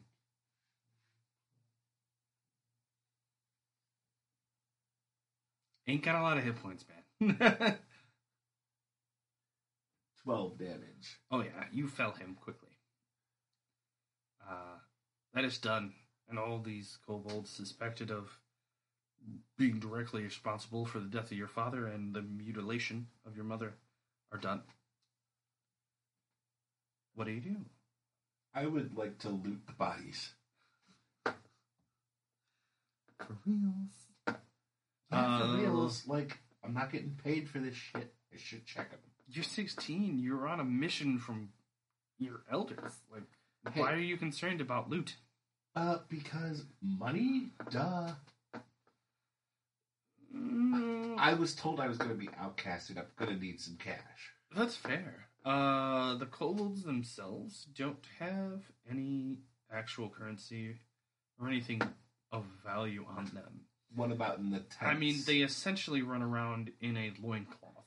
So What about the tents? the tents. Give me an investigation roll, sir. Let's see what I get. I don't have a big investigation. Oh, that's not bad. That's not bad. I'm nine- so excited. 19. 19, wow. Woo. So we'll say you found 69 electrum pieces in one of the tents. I feel like those are pennies. They're a little bit more than pennies, but I think they're above silver, below gold. I think that's where they rank. Uh, But they're very they're ancient currency, so they're hard to get rid of. are are their daggers worth anything? Maybe a silver piece if you found the right person. Uh, they're you know they're kobold kobold make. Uh, they're very basic. Uh, not I mean practically just pieces of scrap metal that they found that they kind of fashioned into a dagger. You know what? I'm taking them anyway. So you can have five shitty daggers, which would be D4s. Five shitty daggers. Information you're probably gonna gonna need for the rest of your life. So do you complete your assigned task? Uh, yes, I put the axe down and leave the box. It like like in the center of the camp or Right, that's what I was told to do. right on. I Uh, also pile up the bodies next to it. Heard. So when you do that, like as like as soon as you let go of the axe, um, you feel lighter. You like a weight has lifted. You you're not as angry anymore either. No, of course, I let the rage drop. Right. Like just let just the just the act of putting just letting go of that axe just you almost feel more serene in general.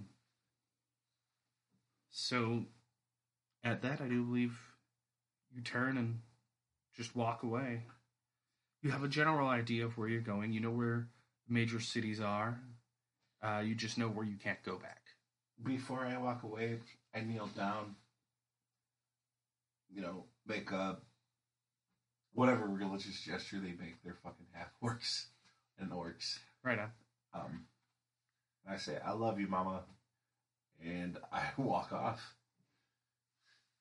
Um, can I break down one of the tents and take it with me? Absolutely. Okay. So we're gonna fast forward several years. You're encroaching twenty one. And due to, you know, the life you've lived so far, you're pretty much a vagabond living on the streets, making your way ever, ever, any way you so can. But more importantly, what you've been doing is hunting down abusive men. And you're starting to get recognition for this, uh, but definitely not in the way that you had hoped. Well, a little bit in the way that you have hoped, because all essentially the women that you have interceded upon or for, uh, they definitely praise you uh, for good reasons. But in the eyes of the government, you're someone running around killing people. and it's at this point you're being haunted by the Order of Muhammad. So currently you are in Louisville, Kentucky. Using a pseudonym of sorts. Or is that the word I'm looking for? I don't know. Anyway, you're currently pretending to be Luis. Well, I mean, I'm going by Utah because everybody else knew me as Beulah the half orc. Sure. So I have officially changed my name to Utah because I'm from Utah and it sounds cool. Right. Uh, but you, know, over the course of this, you've definitely probably like jumped back and forth. By you'll t- you'll give random people random names. Uh, but yeah, sure. You're in Louisville, Kentucky, under the name Utah, and you're working at a diner as a waitress. Uh, just kind of making it by. You know, you've been in town for let's say just under two months now you know that the government is looking for you. They don't have a good lead as to what you look like because none of the victims that you have saved have given you up. Uh, there was one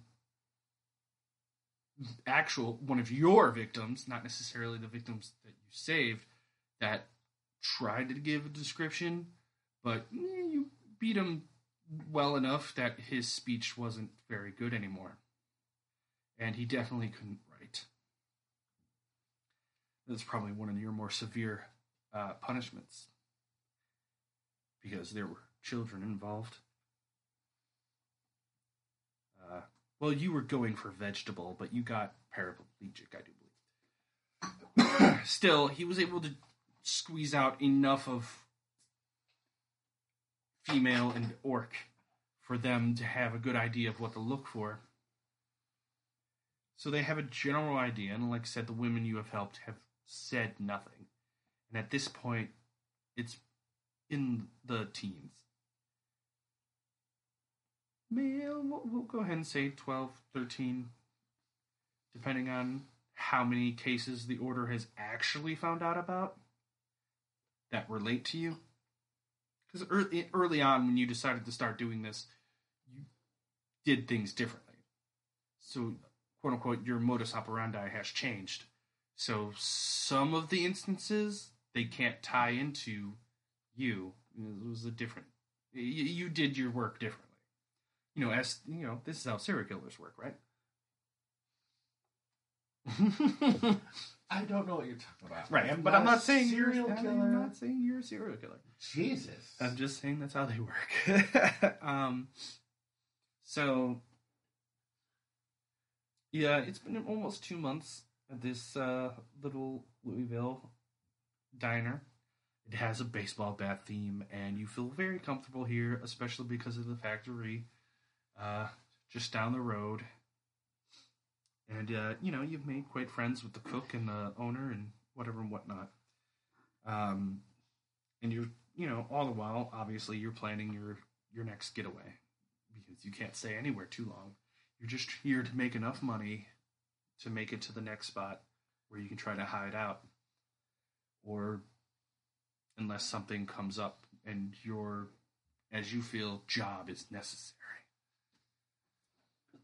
but you haven't seen any domestic situations that would require your particular expertise quite yet. well, of course not. I'm in a diner. I'd have to go to a bar for that. You never know.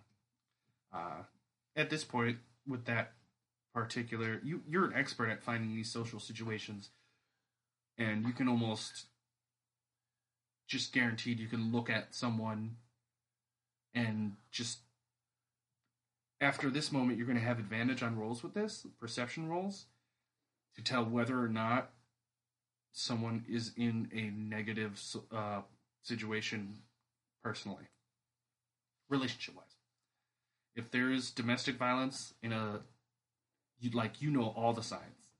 Period end of sentence and you will have advantage from now on on being able to tell whether or not maybe it's not going on in that person's life or it did happen. You will be able to just know by the way the person carries themselves by mannerisms they might have um, you know outside of obvious things like you're not looking at this lady down at the end of the, the diner you know bar and she's keeping her head down and she's obviously got a bruised eye. Like that's the obvious stuff. You can see beyond that. Like this person can look completely normal and you can just see all these tells that just are just emotionally deep. So we're going to give you a- advantage on that kind of stuff uh, from now on. I like it a lot. right. See what origin stories do for you? They're pretty good. Uh, whether or not that comes into play in the main campaign, who knows? Um, so it's about noon. It's the normal little lunch rush that you get. Um, like I said, the uh, the famous factory is just down the road. Uh, so a lot of the workers on their lunch come to your diner.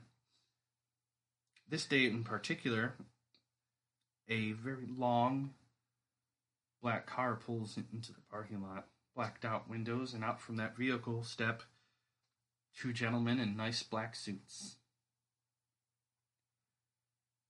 They casually walk in, get seated by the hostess. Uh, you're currently working the bar area and not any specific tables. But you notice them all the same. They stick out as opposed to the local inhabitants, of course. Car and nice suits. And of course, shades. You know, these are obviously government officials. And you're probably the only person in the entire diner that's paying way too much attention to them. So I need you to roll perception.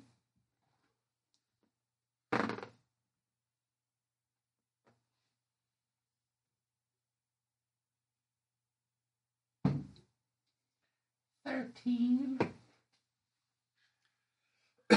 um, you suddenly realize you're obviously paying too much attention. You're calling attention to yourself by paying attention to them. you notice nobody else is giving a crap about that.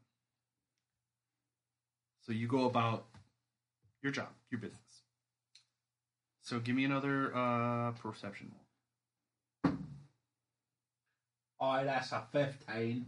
15 uh, that's good enough for you to like you, you go about your job you're doing it quite well you, you're pretty much pretty good at just about anything, anything you set your mind to. But you're able to like kind of keep a, a little eye on these gentlemen because you just you you know. Or at least you're paranoid enough to assume that this is not coincidence. Um they stay they stick around for quite a while and you were an opener so you're about to finish your shift and they seem like they're about to get their check. So you're not sure if that's coincidence or if they planned this. So as you prepare to leave you notice that uh, they kind of like slam what's left of their coffee. One has they they really didn't get much. One got a slice of apple pie and some orange juice. The other uh, got coffee and dry white toast. Also suspicious to you because they didn't have full meals. So they kind of like pound their what's left of their coffee and their orange juice. Several refills, by the way. Just as they, you're pretty sure they notice that you're ready to leave yourself. So you know you have been staying in a trailer, maybe a thousand feet away from the restaurant where there is a small trailer park. This is out the back door of the restaurant. So as you leave the back door of the restaurant, you have a few choices. I mean, you could head straight for the trailer park itself because eh, there's a chance they don't know exactly what trailer you're staying in. There's a good chance that this is all very coincidental. There's also a good chance that any moment those two are going to split and come around each side of the restaurant. What do you do? Am I walking out the back of the restaurant right now? Yes. With all that in your mind. And do I know the cook's name by any chance? Yeah, man. It's Scott. Hey, Scott, darling, I'm gonna go ahead and go home now, okay? Yeah, yeah. Do whatever you want, man. Uh, lady, come on. Oh, you're so sweet. I'm gonna take a piece of this pie. I'm gonna go home. Okay. Hey, um, those guys up front look suspicious of you wearing sunglasses indoors like some fucking assholes. And he goes, huh? And he looks through the uh, cook window out into the dining room. And he goes, nah, I don't see those fellas no more. Really?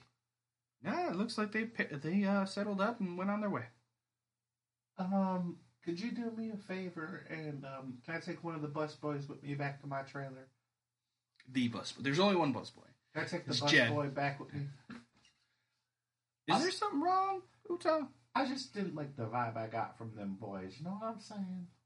Uh, uh, I guess that's that's all right. Because the, the the owner and there there's no managers here. There's the owner and then there's the cook, and Scott is pretty much in charge of the place when the owner isn't around. So he does.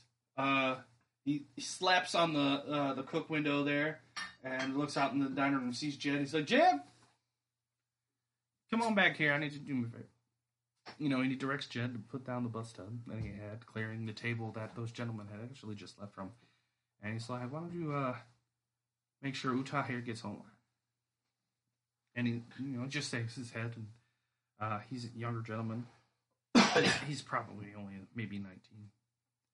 He's, he agrees. And uh, yeah, you guys uh, hop out the back door there. You head straight for the trailer? Yes, I do. The trailer park, essentially. Right. So everything seems to go perfectly fine.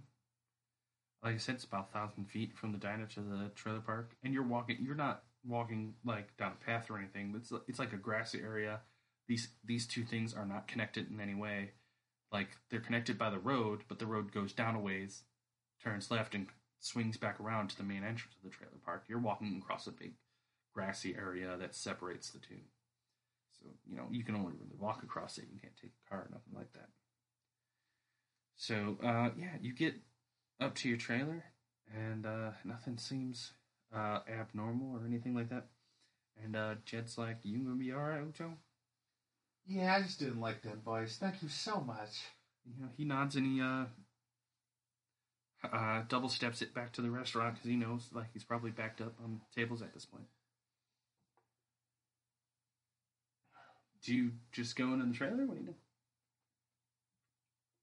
I um. Do I have my maul at this point just kind of sitting in the trailer? You haven't really picked up any actual weapons since. Hmm. I mean, you have an assortment of baseball bats. I Well, just both aluminum and wood. I just walk in my trailer and grab one of the bats and sit down.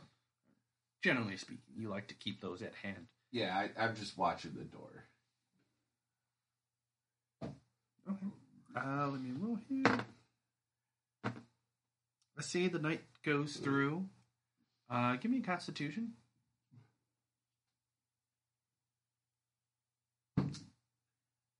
Sixteen. 16. Uh, you're struggling to stay awake, and it's really, really late. Like, the paranoia is kind of getting to you. You're worried about it. Excuse me. Uh, roll another one. Natural twenty. Uh, you kind of get, like, your third wind. twenty. That adds up to twenty-four. By Right, the way, right, right. So, like, you do kind of pick up a third win. It's maybe like 1:45 in the morning, and you're you're kind of like just doing things to try to keep your shit together, cleaning up the trailer, you know, making the bed. Like you're constantly like looking out the windows and kind of putting an ear a window, trying to catch if there's any strange sounds going on outside. And like nothing, you don't don't really notice anything. So give me one more Constitution. fuck you, dice. Constitution, you said? Mm-hmm. That's a seventeen. Eventually, you give your your body just gives up on you, and you you doze off. Um, you get a solid five hours. Just maybe you sat down in the chair opposite the door, holding that bat, and you just kind of crashed there for a solid five hours. But like, it's not a good five hours because you stayed up so long. You're just so wide-eyed crazy about what was going on. But you don't wake up naturally after that five hours, even though you get a good five hours. You wake up to a Who the fuck is it? and then you hear it again.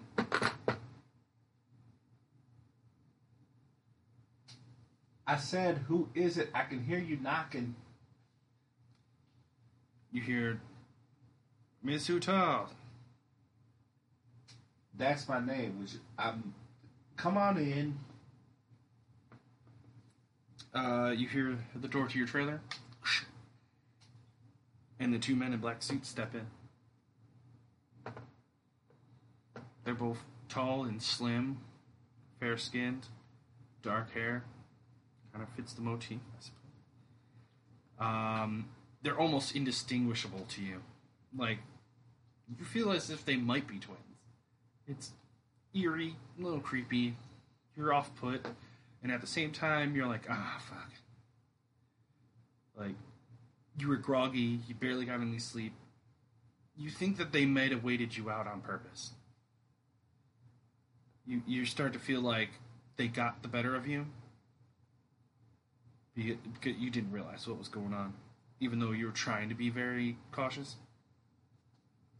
Uh, the man on the right, he's like, Miss Utah, it's good to finally find you.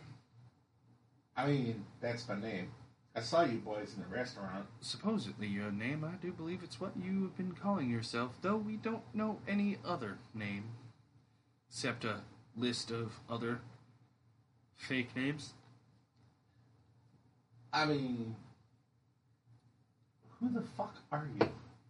The man on the left says, We represent the Order of Bahamut, the world government. And you, man, have been killing people. And Whoa. usually that doesn't really get to our level unless it's pretty serious. And unfortunately, maybe about six months ago, you happened to kill a mayor. I mean, to be fair, they all kind of fucking deserve it. The man on the right says, I don't, it doesn't matter, uh, deserving or not, murder is murder. I mean, I didn't mean to kill him. I just meant to hurt him. Man on the left kind of like chuckles. It's all like, it's the most backwater thing. Nothing we've ever heard, brother. And uh, the man on the right says, I know. I know exactly what you're saying. And uh, they look back to you, and the man on the right says, We're not here to take you in necessarily. I twirl the bat around. So who the fuck are you then? I think we just said we represent the Order of Bahamut. The Order of Bahamut. Well, we know you're somewhat I'm- not familiar. I'm not. fam- I don't really know what that is, to be honest. Listen, I just find people who are being abused and I take out the problem. I don't know. What do you want with me? We we we we understand your uh, mo, ma'am, and uh, it seems that you might be a bit of a special case. What do you mean, special case? I don't, I don't know if I like where you're going. Well, first of all, we could probably just take you in right now, by, via force or otherwise. It, it that doesn't matter. What matters is you were you weren't right, but you weren't wrong in the things that you've been doing the past couple years. And uh, we're seemingly just the kind of you know government organization that deals in just that fixing problems that are kind of on the borderline of right and wrong. So, what exactly do you know? Because I could just take your face right now, if I so desired. Oh, like that uh, Jack Kirby from Missouri?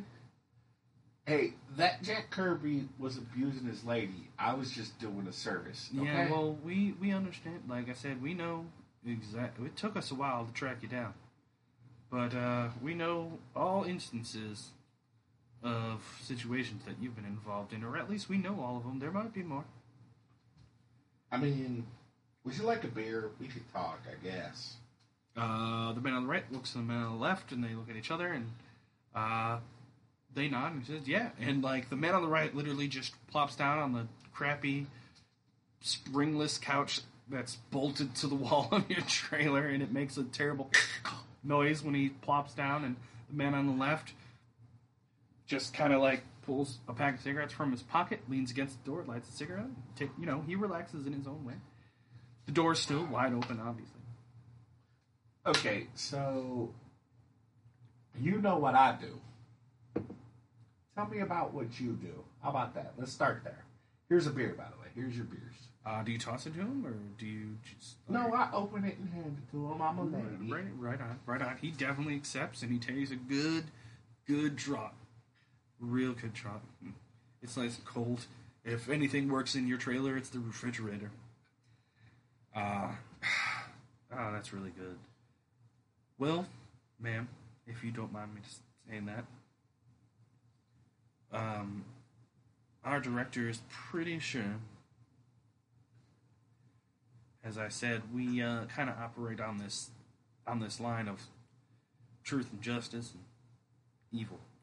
Uh, well, nobody in our particular business will ever consider what we do evil, but we make a lot of hard decisions, and it seems you have the wherewithal to make a lot of hard decisions. It seems to us like you've made a lot of hard decisions.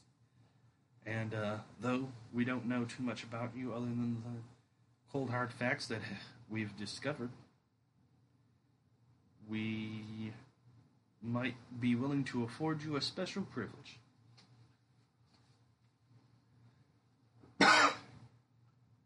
I'm kind of confused here. See, I don't see myself on the side of evil Yeah, well, like I said, like that depends on your purview, but we never ourselves use that word to describe ourselves.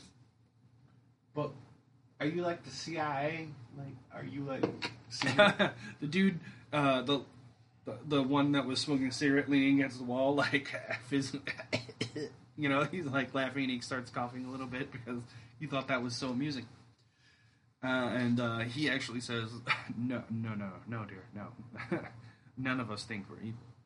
We just uh, think it's uh, pertinent to explain that um, we definitely well, we do what you've been doing. What do you think you're evil? And he now he's posing this question to you. Who me? Yeah, that's what I'm asking. You got to be joking. Exactly. Now, but you say that, but we know what you've been doing. You see, the only difference between you and us is the fact that we're government officials. And we essentially do the same thing you do. We have a bit more rules, sure. But you're kind of just doing our job. And yeah, sure, there's some people at our office that's a little bit offended that you're doing our job. But at the same time, you're doing our job. It's not a big. Mm-hmm. We're not upset because you're catching some quote unquote bad people. Well, catching wouldn't be the term we could use in this situation, but you understand my meaning. Now, let's be clear. I'm not doing anything evil. Okay? Again, purview. How much do you know about me exactly?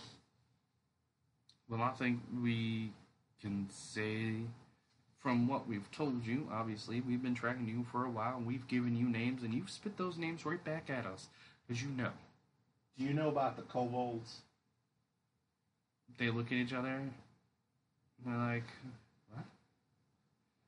Well, if the man sitting on the couch now says, um, no, if you've done anything with uh, that type, well, that's not something that's been in our view.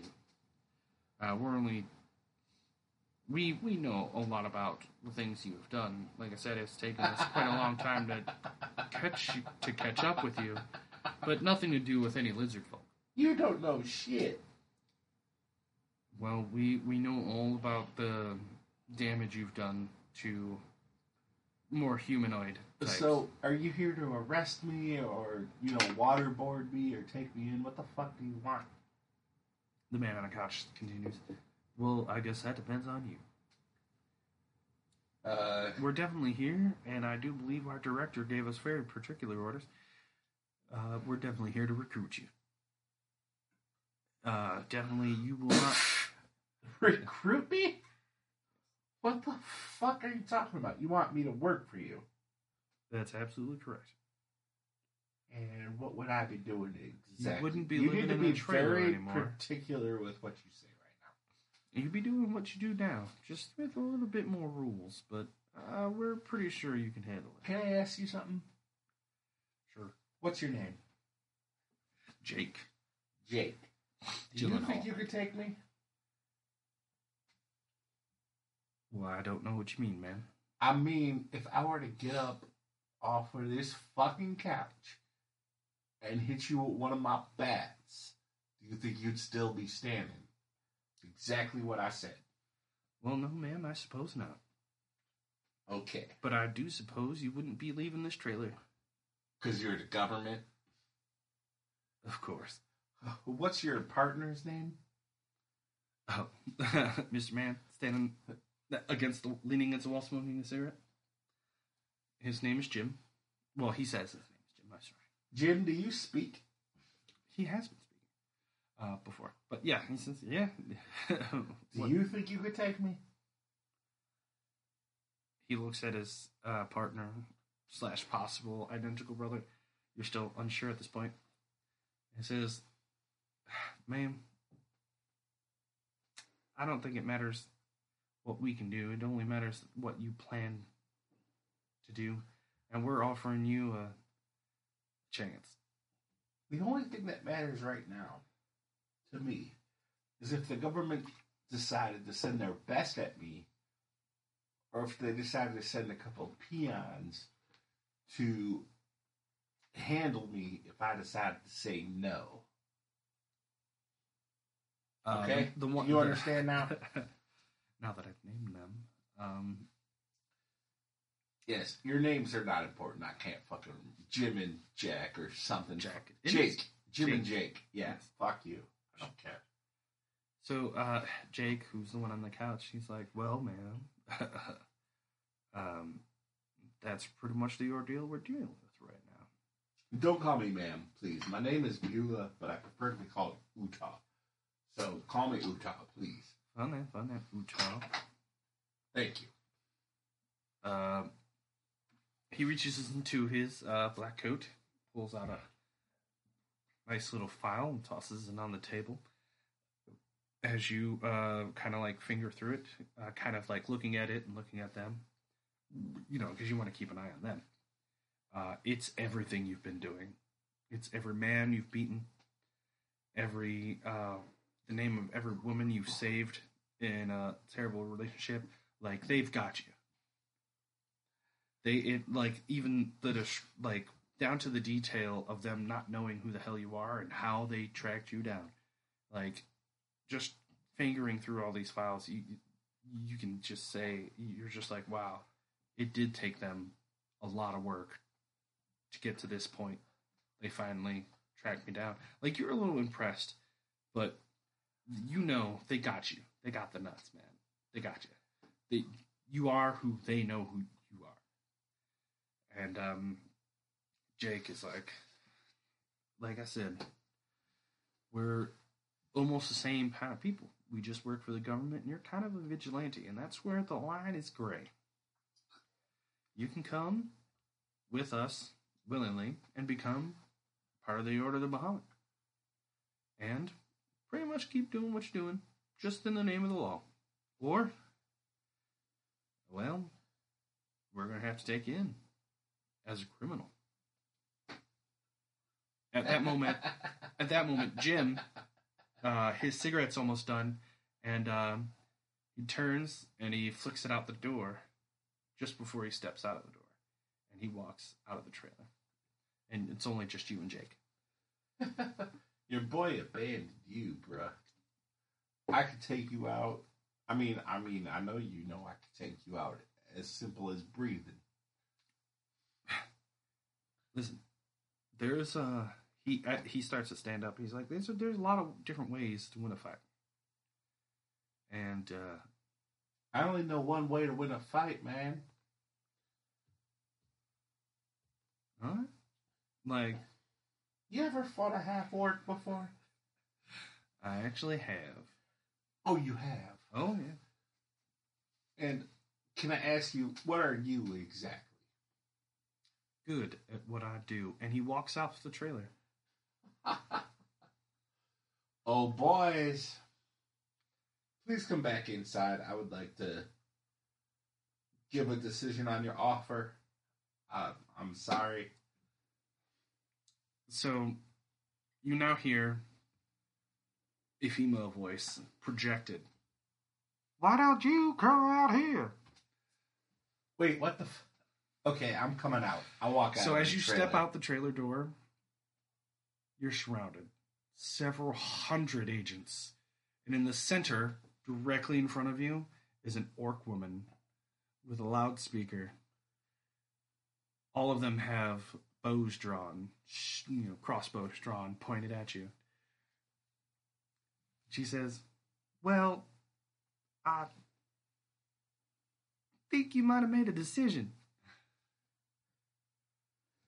Did I say there was a couple hundred agents? You're the one in charge, darling. Oh, I'm sorry. She's like on the speakerphone. Like, oh, I'm sorry. Did you want to keep talking to Jake? No, I want to talk to the woman in charge. Obviously, you're the boss, lady. She uh, puts the loudspeaker, uh, the, the microphone thing, down on on a hood of a vehicle next to her. She motions you to come up, and then she kind of does that motion for everybody to put their crossbows down. "Hey, baby, how you doing? You're the one in charge around here. Mm-hmm. You, you're an orc. Yeah, I'm a half orc. that happens sometimes. Is that okay with you? No problems here. All right, listen. What are the details? Like, what am I getting paid? You came looking for me. I didn't come looking for trouble. I don't want none. Okay. I'm just trying to take out a little bit of the scum in this world. And so are we. Uh, you guys Yeah. continue on a conversation about, uh, well, you you know, you have your own concerns, and so do they, especially. Uh, eventually, you guys kind of come to an, a bit of an agreement that, like, they're actually going to send you to a school uh, to kind of get like proper federal agent training or whatever. Well, government agent training, because the Order of Bahamut is a world government controlled uh, established during the peace treaty that was signed, the World Peace Treaty that was signed by all races. Some very begrudgingly, but whatever. And uh, you, obviously agree to terms set, and you know, like, they agree that you'll be well taken care of. You won't have to worry about money because they understand that, well, you ain't exactly got a career. like you're not making money. You're not you know, putting your way through school anyway, they're going to put you through the school because, you know, they believe that you can be very helpful. Uh, they also agreed to kind of exonerate you of past crimes, even though they don't completely view the things you've done as terrible crimes. It's a very gray area for them. Uh, something that you learn more so than other agents that become to work for the Order Bahamut that there's a huge gray area with the Order, which bothers you a little bit because, from your understanding of the God Bahamut, there's no gray area. It's lawful justice. It's pretty much straight up. But the Order has a lot of gray area. You're okay with it, but you're not okay with the fact that they call themselves that and there's gray area. And so, essentially, at, at, at that, you graduate and you become a standard agent. And uh, eventually, it leads up to the raiding of a particular fishery in downtown Cleveland and you happen to meet a couple assholes that you'll end up befriending for quite a while. God, I fucking hate these people. Okay, hold on. So we're going to end right there. Uh, that's kind of where uh, Utah will meet up with and become part of T7. And uh, I thank you all for listening. This is a, a series that we decided, or I decided to do uh, as part of joining the Weeby Geeks uh, podcast network. So I hope everybody liked it, and now we're going to play our amazing theme song because I like to hear it. Uh, thanks again. Keep listening.